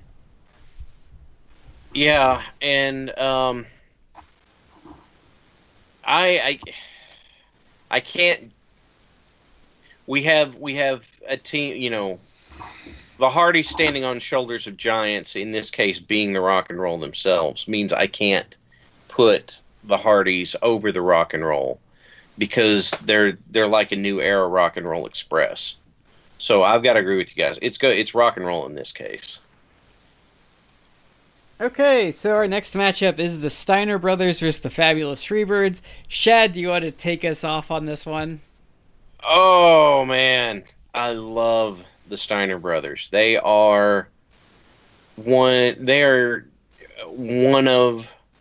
They may be my like all the way like one of, if not my absolute favorite tag teams of all time, because they have all that stuff we talked about earlier. They had the the you know the uh, the cohesive identity. They had the um you know they had the the ring work that just went together and the fact that they were able to have good singles work as well it just you know that's just icing on the cake um the you know the standard bearers against the nwo until uh, Rick reinvented himself as Big Papa Pump, or Scott reinvented himself as Big Papa Pump, and just man, look, I know the Freebirds did a lot, but you want to? There's no way that you could put Michael Hayes standing next to to Rick Steiner and tell me you're taking Hayes over that and have me buy into it. I'm sorry, it's for me, it's the Steiners. I'm gonna concur. Yeah, I'm gonna agree. the Steiners had a lot of really good matches, not just in. Uh, well, they did have that brief, like year or two run in the WWE, but they had a, a lot of great matches, obviously in WCW, uh, both in the early '90s and later '90s, and just, just like a ton of great matches, like in Japan. Mm-hmm. Uh, you got to go with them. They were so good for a time period. They were like arguably the, the best tag team in the world. Yeah, I was thinking of that when you mentioned Japan. I was thinking of that match they had versus Sting and Muta, Oh yeah, and um, the the match they had with Sting and Luger in WCW. Like, there's just a lot of good stuff. I, I it has to be the Steiners. Like, uh, the Freebirds are really great. I think um, they have two huge angles under their belt, which is the the Von Erich feud and the Junkyard Dog feud. But the Steiners are just the Steiners are like the t- one of the teams of the '90s, and I just think that they are slightly better in all those categories. And they did it on like they did it on a national stage instead of a regional stage, which I'm going to give them a slight edge for. So I'm going to go with the Mhm. Steiners. Okay, so our last second round matchup, and this is going to be a really interesting one because I, I these are actually I think these teams are analogs of each other as much as Jim Cornette would disagree. The Young Bucks versus the Midnight Express. I'll I'll start on this one too, if if you don't mind. We're looking at um, a uh, we're looking at a a team where you had um, again genre defining best in the world. You, people will, will apply that to both of these guys, and I understand why. That said, the way I was trained, the way that I, I worked, all that sort of stuff, you know, I I cribbed liberally from the midnights. There's I think there's a picture of me uh, with my tag partner of us doing the rocket launcher in one of our matches even. It's I like the Bucks are good, but sometimes they get um, a bit more spotty than I really care for. And uh, I, I know some people would would would kind of crap on that idea. I'm not calling them spot monkeys. I'm saying they get more spotty than I like to see, and so um, I've I've just I've got to give it I've got to give it to the Midnight's here.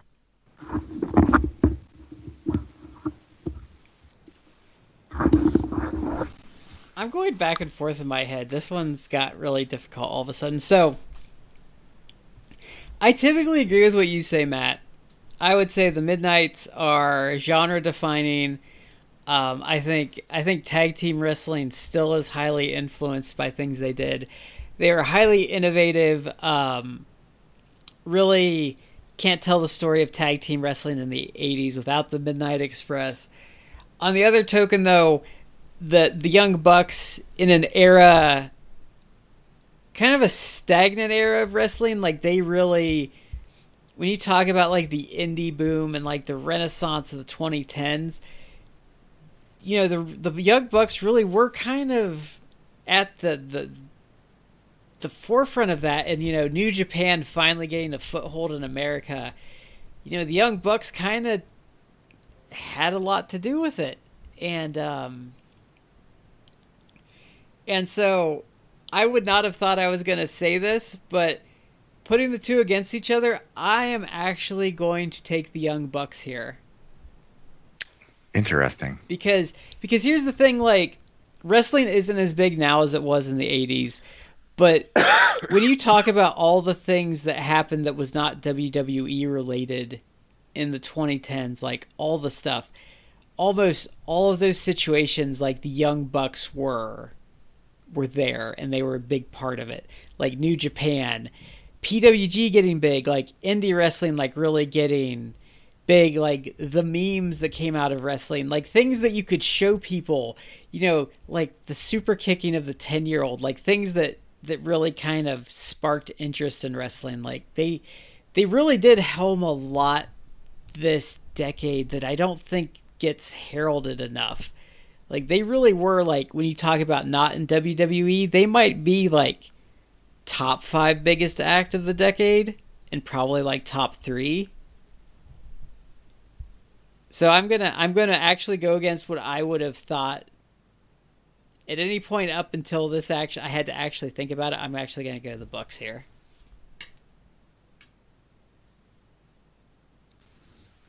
Interesting. I just made it kinda really not- hard for Matt. You did. Um, Welcome to the hot seat, man. you know what? I I'm gonna say going into this, I this matchup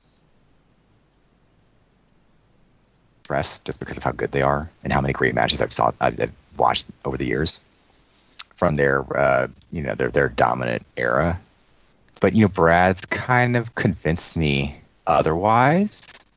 Just because, as I think about it now, like it, it is a good point, and we obviously talked earlier about how the Bucks in part are the reason why AEW exists, and just the fact that they, I think you can you can make the case, and I don't think it's a hard case to make, and I think anyone who disagrees would actually be arguing kind of not not in bad faith, but I think they they have a, a weaker argument. You can make the argument that wrestling, to the extent that it's hot right now, it's hot in part because of the elite and the Bucks specifically, because their work on the indie scene, which then led to like them getting over with Bullet Club, which now has led to AEW. Like I think you can trace that to a lot of what they've done, and I think they've kind of like changed the game with how individual wrestlers nowadays, indie wrestlers mostly, have, are kind of promoting themselves on social media and kind of merchandising working, themselves, merchandising themselves, working to get over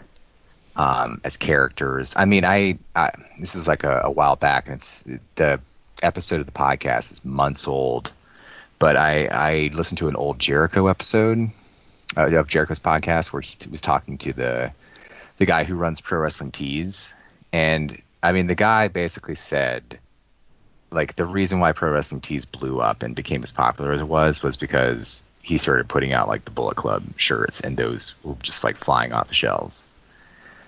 Uh, and that kind of like he basically created a little empire for himself, which a ton of indie workers now benefit from because there's there's t-shirt sh- stores there for just about everyone you can think of. I mean, Japan, uh, like and, you can get Toru Yano stuff on there. Yeah, uh, and then I'm just thinking about how it, trying again. Try, I'm trying to think what it's going to be like ten years from now, twenty years from now, like how the young bucks are going to be remembered and I absolutely think that they are going to be. They're going to be, I think, have a much bigger impact overall. But you're you're absolutely going to look at them like you would like the Rock and Roll Express right now, where it's just like God, they were one of the best tag teams of all time. I think, I think they're. It's still unclear what their overall cult, like in wrestling culture, their their cultural impact will be. But I think it's going to be like huge, just because they created AEW, and I think AEW has potential to you know last and be successful. It just has to get through I say this that pandemic. It kind of does. Um, and I say the reason I, I phrase that because if you actually think about it, I mean we're going on almost 20 years of like TNA, uh, and while TNA has improved like quality wise, like they're not they're not really like a thing anymore. But uh, overall, I guess my long-winded argument is just that I think the Bucks overall is are is gonna have a greater impact. So I'm gonna go with Bucks. I'm gonna go with Bucks here. Well, that did not turn out like I thought it was gonna turn out. No, it didn't. I was going all the way going up to that. I thought I was gonna pick Midnight's, and then I got to it. I'm like, wait a minute.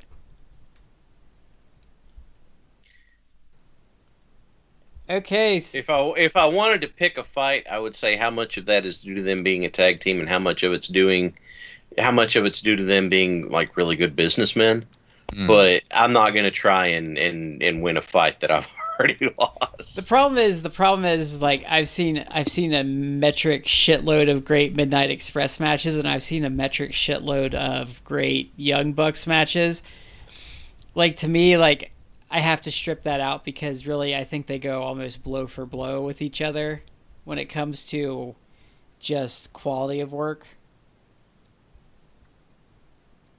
Well, we we got we got to make our decisions how we make them. So yeah, so we're gonna snake back around again. Um, so the Young Bucks are meeting up with the Steiner brothers in um, our first semifinal. Um, Matt, do you want to take us first on this one?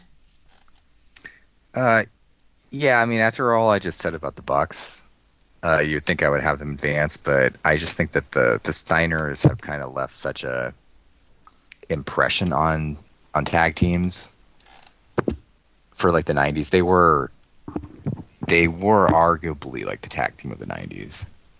Um, I'm gonna go Steiners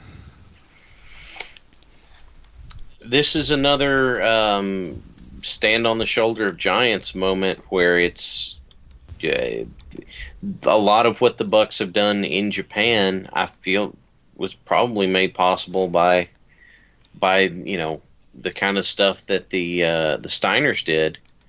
So I, I've got to go Steiners too. Like I said, one of my favorite teams of all time.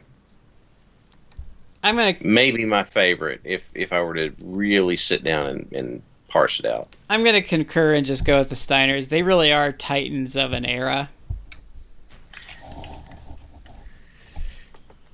So we've we've kind of talked to that that point to death a bit. So Well, I mean, I, the problem with this one is we Matt and I really just like I feel like we laid the Bucks case out super well, yeah, and um, I feel like we've laid out the Steiner brothers. I feel like the Steiner brothers really don't need a lot said about them. And if you've listened to the last, really the last string of couple a couple episodes, they've come up a couple times, and I feel like we've hashed out a lot of their case over that time. hmm and um yeah i just think they're they're just like a team of the 90s and i just the bucks have all that stuff going for them but i feel like the history of tag teams the steiners are just gonna be a little above them so i'm going with the steiners. Hmm okay. Oh, so we are we are at our last we're at our next semifinal and um this is the rock and roll express versus the road warriors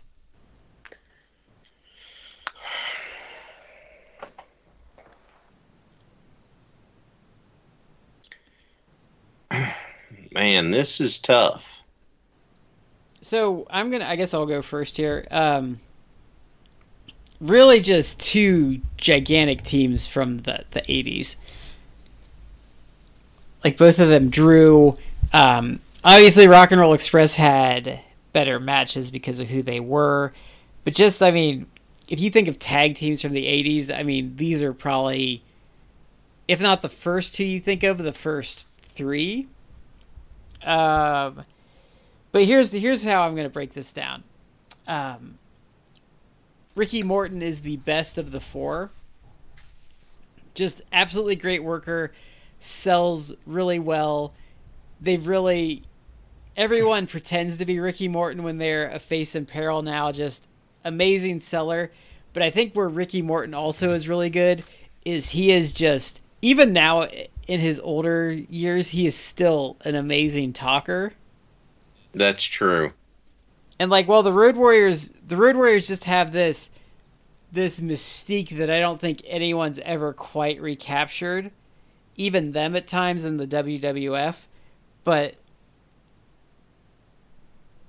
you you could just, you can just see like Ricky Morton talking people into the building. Mm-hmm. And so for me, while both of these teams are great and I think would deserve to win a tournament like this, I'm going to pick the Rock and Roll Express.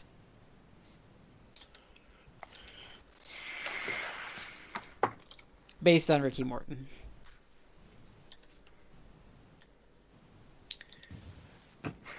I see what you're saying. I'm not sure I can just rely on that myself. Um. Okay, I'm gonna stick my head in for for an old tiebreaker that I used in the Hoss thing of comparing highs and lows. Um, because if if we compare, you know the the highs, obviously both of them had huge highs, but if I'm gonna be honest and look at the lows that they both had, um, for the rock and roll, it seems like the the biggest low is the is the story from that that giant list that got printed sometime in the early 2000s about all the scuzzy things different people had done in the story about Oh, uh, Robert Gibson with, with the one about uh, with a glass table and oh, a prostitute. and Jimmy Valiant. um, I don't remember Valiant's part of it, but probably. Jimmy Valiant was the one under the table, and the the story was one of them passed on it, and one decided to stay and watch. uh, Robert, I think, was the one that decided to stay and watch. Uh, if I remember the story right, but But remember that I- that giant list was mostly bullshit too. So we don't. So while it is humorous, we don't know if it's actually true. right, Like, but that's what I'm saying is that's when it comes to a low for the rock and roll. That's what I'm thinking of, right? Like, Yeah. there's it's, it's hard for me to come up with. Their WWF run really sucked in the late '90s, but that was just set up to fail. Yeah, that that they they were they were not going to succeed because they were basically without being told they weren't going to succeed. Um, I remember them having a match with the Headbangers, and the crux of the match came down to the fact that it was quote unquote under NWA rules. So whenever the Headbangers tossed one of them out of the ring over the top, that was a disqualification. Yeah, It was a it was it was a BS way to to have them win. Maybe it wasn't. Maybe it wasn't the rock and roll. Maybe that was the new Midnight's. But No, I think I think the I think the the the um the headbangers beat them for the titles, and then that led to um the new midnights, which were Bart Gunn and Bob Holly, bodacious Bob, and was it bombastic Bart? bombastic Bart. Yep. I know, right? Um, but then you got to compare it to the lows that the Legion, the Road Warriors had, and like the whole Hawk and rehab angle, Hawk and getting drop- thrown off the- off the top. The, Oh yeah. yeah, yeah, and you could obviously tell. Oh, that was the worst special effects ever. it was awful. It was terrible, and um, it, it it left a bad taste in my mouth. Like you know, it's the Road Warriors, man. They're awesome, but on the other hand, if I've got to have a tiebreaker, I'm going to consider the good and the bad, and that was really bad. I will say, like WWF never got them. In their defense, like I, I agree with you that their lows are a lot worse, but WWF like never Vince never got them. Well, this the from yet another shoot interview, the story that I heard is because they they pissed Vince off because he wanted them to change their name when they came over so he could trademark it because he couldn't trademark the Road Warriors, right? Because they they already had the trademark on it, and so like we need to call you something else, and he goes. Well, be the Legion of Doom, and Vince's like the Legion of Doom. I like that. They had already bought the trademark for wrestling purposes for that too. Oh, we have to we have to add um to their lowlights Rocco.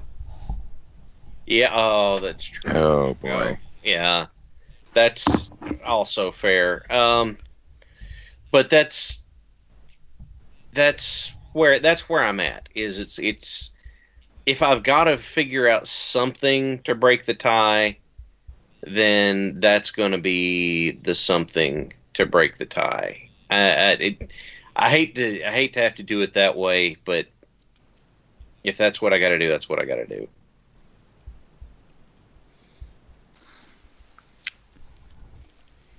Well, Matt, you gonna break the you gonna break the sweep here? Are You gonna go with us? I am. Uh, I'm gonna go with rock and roll. Um, I would say I, I'll, I'll add this point, like to people who aren't like really hardcore wrestling fans, if they were just casual fans or just like not again not wrestling fans, but just aware that pro wrestling is a thing. If you were to like line up a bunch of of actual like wrestlers or just big guys, uh, and you put the Road Warriors in that lineup, uh, and you asked them, well, what do you think is like, who do you think would be like a, a wrestling tag team? I feel like the common man would probably pick Road Warriors just because they they were such big and they look just mean and they obviously their their aura was that they could just kick the shit out of everyone and did. Uh, so I think I think people would would just view them as like this is like what I imagine like a con- I can conceptualize this as like a pro wrestling tag team, just two big giant scary dudes. Um, but this is a podcast uh, for all fans, casual fans, hardcore fans. But I think all three of us are kind of more hardcore fans, so I, I I tend to appreciate the the quality of the work that the rock and roll gave, um, and still are giving over t- like today, thirty something years later. So Yeah. got to go with rock and roll. Okay, so we have our final, and I think this one might be disputed. It is the Steiner Brothers versus the Rock and Roll Express. So I'm going to start us off on this one just because I can. And I'm going to go back to a previous argument that I used. Picture above Jesus. So that is going to be my justification for the Rock and Roll Express here.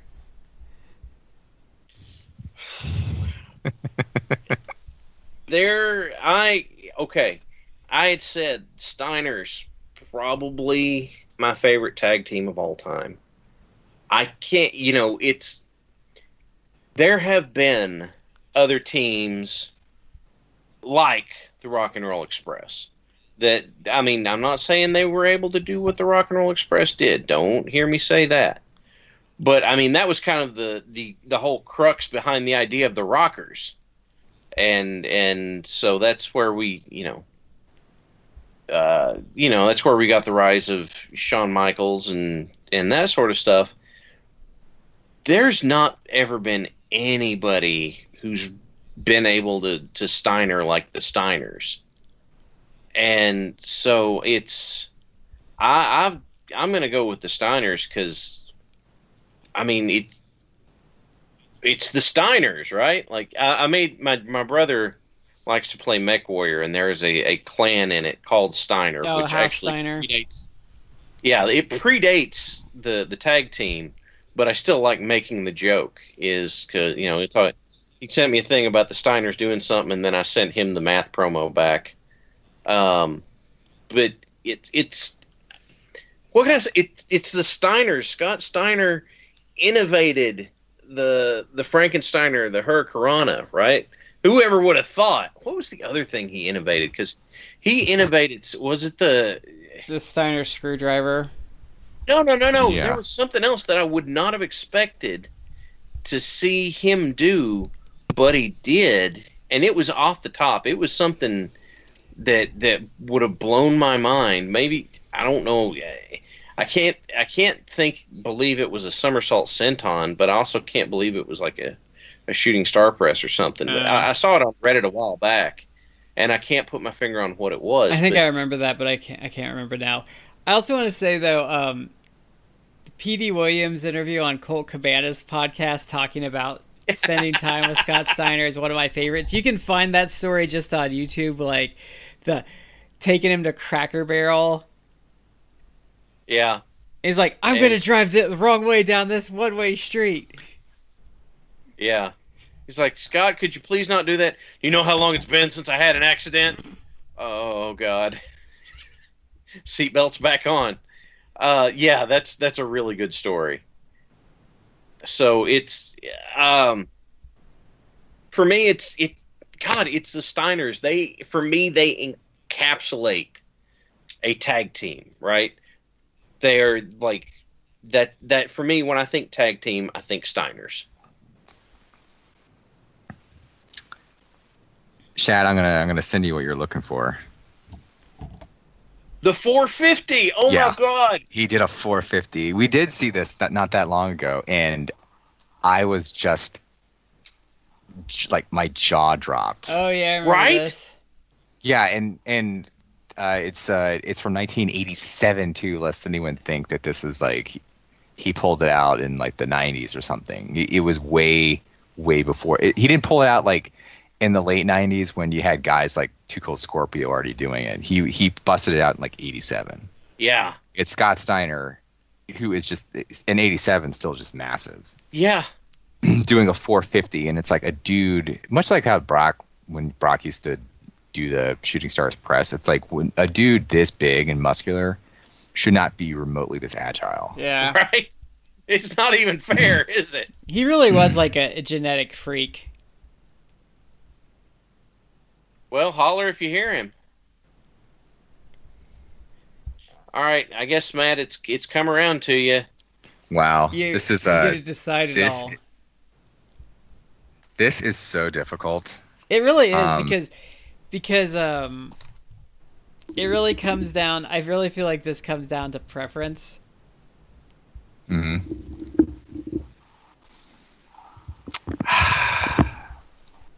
it is tough because so again like when i got into when i got into wrestling uh rock and roll were not they were obviously like out of the NWA.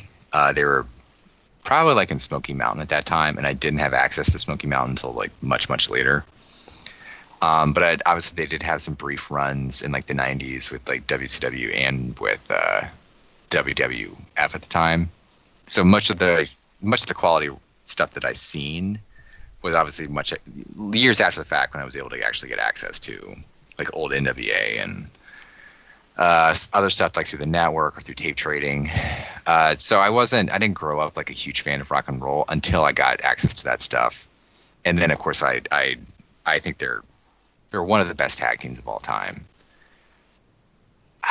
And they have had so many great matches. Like I still love, I, I still love like the stuff they did recently with the NWA, NWA Power, and Ricky Morton, as Brad kind of laid the case for, is incredibly underappreciated, even though like they they're very appreciated. He is a much better talker than I think people give him credit for. Uh, again, like he he basically created the face and peril trope. Like that, it, it's they're a legendary tag team. That said, growing up, I was pretty much like a Steiner's fan. Uh, right when I was coming into wrestling was when they were still kind of with WCW. They were they were on their way out and then they moved to the, the WWF at the time, and then back to WCW. But I became obsessed with them, and I just I'm still like amazed at some of the stuff they did, and just like the power matches that they had, the match that they had with uh, in Japan or with uh, with Doc and Gordy, the Miracle Violence connection, um, back like in '92. I gotta go Steiners. I didn't think uh, I didn't think I'd pick I'd be the one deciding who wins this overall, and, and that it would be the Steiners. But there you go. Like I, I and this is another one of those ones I feel guilty about my pick just because I love rock and roll so much. There was there was not a good way to go on this one. I feel. Yeah. So there we have it. Our top tag team, the the winners of the 4CW World Tag Team Championship, the Steiner Brothers. Now, do we have any honorable mentions that we want to throw in? Oh yes. Do you want me to start listing them because I have a lot? Well, why, why don't you list some? Okay, so I'm gonna go a couple from Japan: the Holy Demon Army and Footloose, both Kawada tag teams. Actually, um, the Briscoe brothers, mm. uh, Kevin Steen and El Generico uh, America's Most Wanted, Demolition, obviously. Um, Jerry Lawler and Bill Dundee, just for their long storied history together. The Valiants. Mm-hmm. Uh, what was the one? I just had one on the tip of my tongue and I lost it. Um, um crap. What was that team? Oh, uh, Ted DiBiase and Doctor Death Steve Williams. Miracle Violence Connection. Mm. Um, Jushin Thunder Liger and El Samurai. That that would be those are the ones that come immediately top of my head. I'm trying to remember a team now because it's driving me nuts. I'd say the Von Erichs is a collective. You can take any combination of them that you want. Uh, I'm going to throw a uh, a contemporary out that because I, I, saw them do really good work, and then I, I haven't gotten to see them do really good work for a while. And uh, I'm gonna I'm gonna shill for just a second for for the revival. They just got their release, and I'm looking forward to to seeing them go and, and do some really cool stuff. Um, you know, I, I'm I'm really hoping for some some some you know excellent kinds of things because those guys are so good at putting on a match and being heels, but doing it without outshining their opponents. That's a good choice. Like, yeah, I'm I'm really looking forward to that. Um, uh, this this is this is an outside, but I I, I still think I, I, feel like we need to mention it so so uh, an angry person doesn't show up on our door. But the faces of fear, we should have them as honorable mentions. I say that in jest. I don't think they really care, but when it comes to Ming and the Barbarian, it's better safe than sorry. We should throw the Rockers on there as well. Yeah. Um, I had someone else I was going to bring up, and now I can't remember who it was. Matt, do you have any honorable mentions you'd like to? I have to think of it. Uh, well, I mentioned book dust Yeah. That's true. earlier. Yeah. Uh, I just kind of want to comment about one of Brad's. Like, I'm not the biggest fan of them, but, uh, but it is kind of a shame that because of their own kind of like personal issues, like you'll never see the Briscoes in like the Oh. WWE or or even really AEW, which is a shame because uh, they are a tag team that even though again I'm not like the biggest fans, they were they're good enough that they they should have had in a different type of world. If, they, if they were in like a different era where you know they they couldn't have gotten in trouble for like social media tweets or what have you they would have had uh, a run in any kind of big company. Certainly like the WWE would have would have hired them and they would have been like multi tag team champions probably by now Yeah. but Well, they did get signed by they they almost got signed by WWE, and that's when they made their ill-timed um their ill-timed uh, tweets. yeah I mean I guess you I guess you can never say never but I just think this environment like it's unlikely Yeah. Yeah, I would say very unlikely. Here's, um, just to to throw another one out there for uh for honorable mention. I feel like that we would be remiss to not at least give an honorable mention to uh, Sheamus and Cesaro Hmm. uh, as the bar for. Uh, you know what? Carrying on as a damn good tag team when the rest of the world seemed to be falling apart around them in the tag division. um, yeah, I, I, they, I would not have thought that they would be a good team, but they had their their best of seven, which came frustratingly came to an inconclusive end, and yet they they became this team that seemed to really really take off and go and and really kind of become uh, this this this big kind of out of nowhere really successful tag team Um, can we go back to Goldust for a second?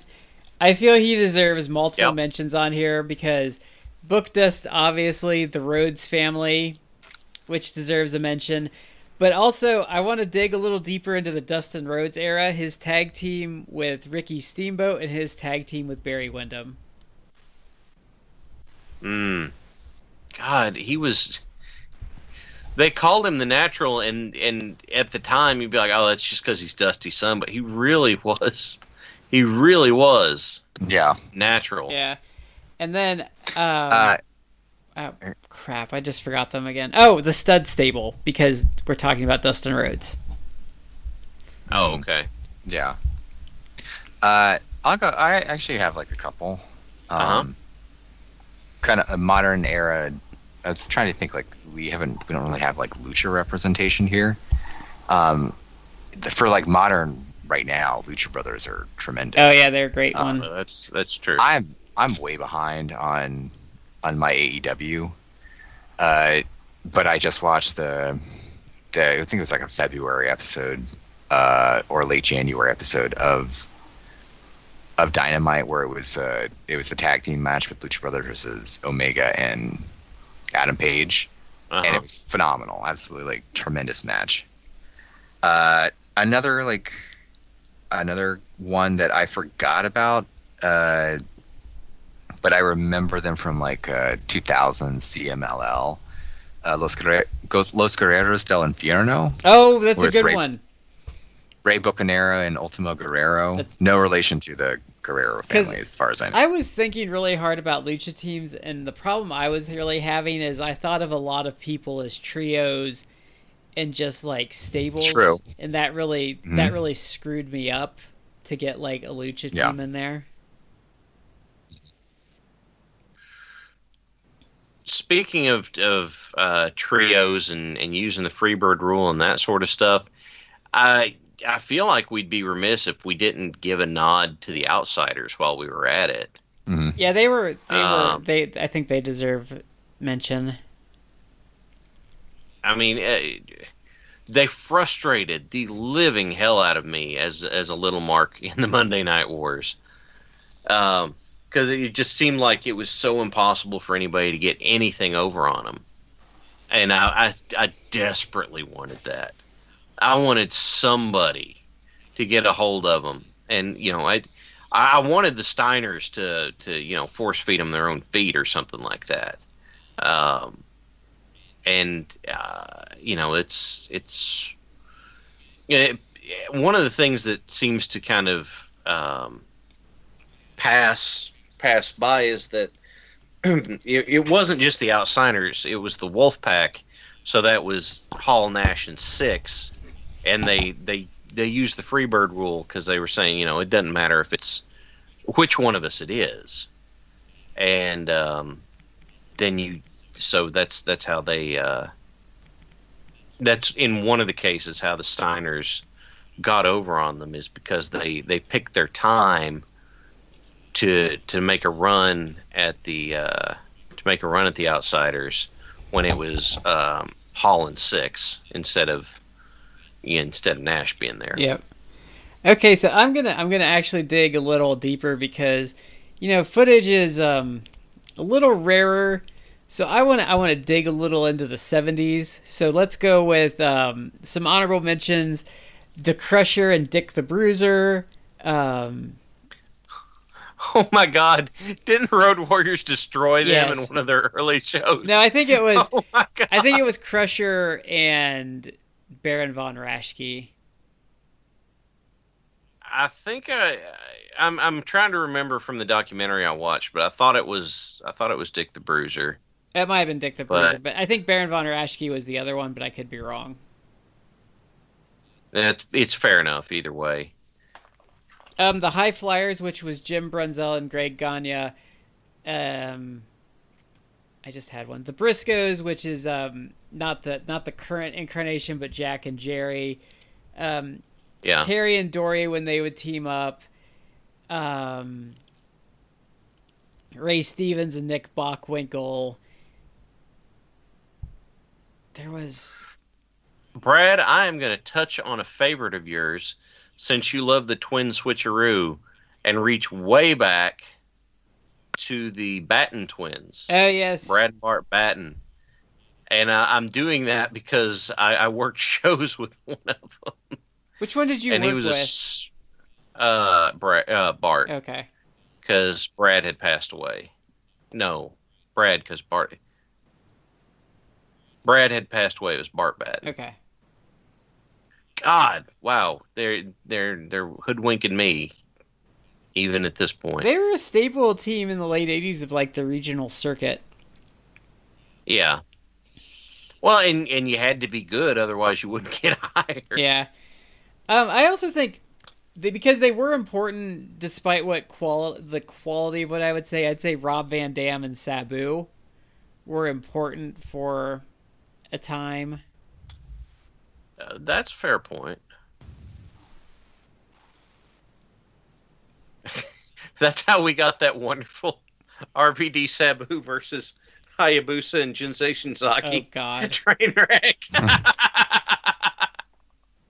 then I want to I want to dig a little into the indie scene of um, the 2000s. Um, Motor City Machine Guns of Chris Sabin and Alex Shelley, oh, and then that's Hmm. a really good point. I'm going to dig yeah. into some ROH here and go um, Generation Next of Roderick Strong, Austin Aries, and Alex Shelley.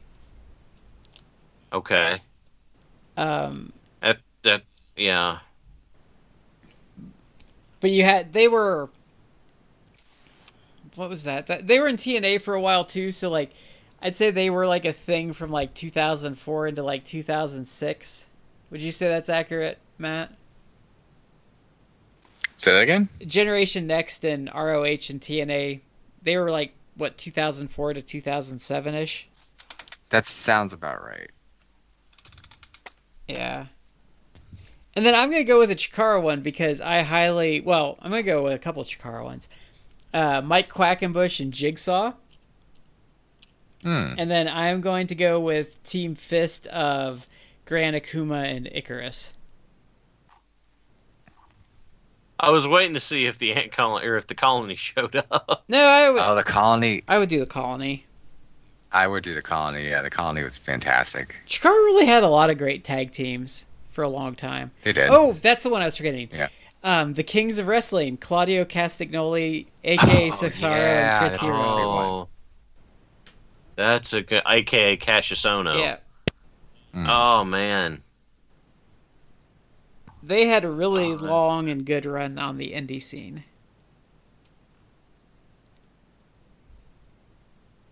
And if you really wanted to get into the weeds, even something like um,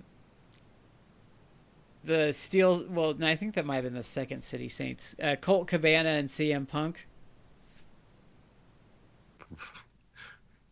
Kind of bittersweet now, isn't Yeah, it? uh, LAX too. Uh, the the current version I think is really good, and then the original version of Homicide and Hernandez. Yeah. Um, that's the one that I when you say LAX, that's that's the team that springs to mind for me. Um, tell you what I'll even do in the course of this is uh, just because I know everyone's staying inside, or I hope everyone's staying inside, and you might want some stuff to watch that you may not have guessed.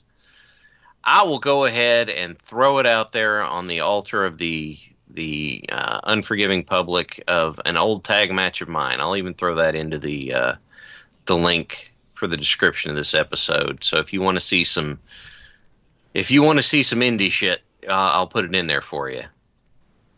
So I know I know no one's excited, but that's okay. That's I'm just throwing it out there as another thing so we can all try and get through this. All right, guys. Anything else we want to say on wrap up here? Uh, just that I again enjoyed this. Like I, there were some really, there were some really interesting and thoughtful arguments thrown out for this that I would not have expected going into this. and I don't mean that sarcastically. Like there's there, like there was some really interesting ideas tossed I'm- around this time. I, I know you don't mean it sarcastically. I'm I'm just laughing because I'm thinking of what they were. so that was yeah. This is these are fun. These I enjoy doing these um, these tournaments because we really kind of get to dig down and and examine uh, quite a bit in the course of, of what we're looking to why what we're ranking. Why do we rank it the way we rank it, kind of thing. Yeah, I agree. So. All right, Matt, do you have any parting thoughts for us? I don't. I think we kind of covered it. We covered a lot of ground here. Yeah, we did. All right. Well, everybody, thank you all for very much for joining us. Do you agree with our selections? Do you disagree with our selections? You think we were on point when it came down to the Steiners? Or do you think that we were a bunch of Einsteiners for going with them? Please hit us up on our social media. Let us know. We would love to hear from you. This is Chad with Matt and Brad. We've been in three quarters. You're in the fourth, and we will see you next time.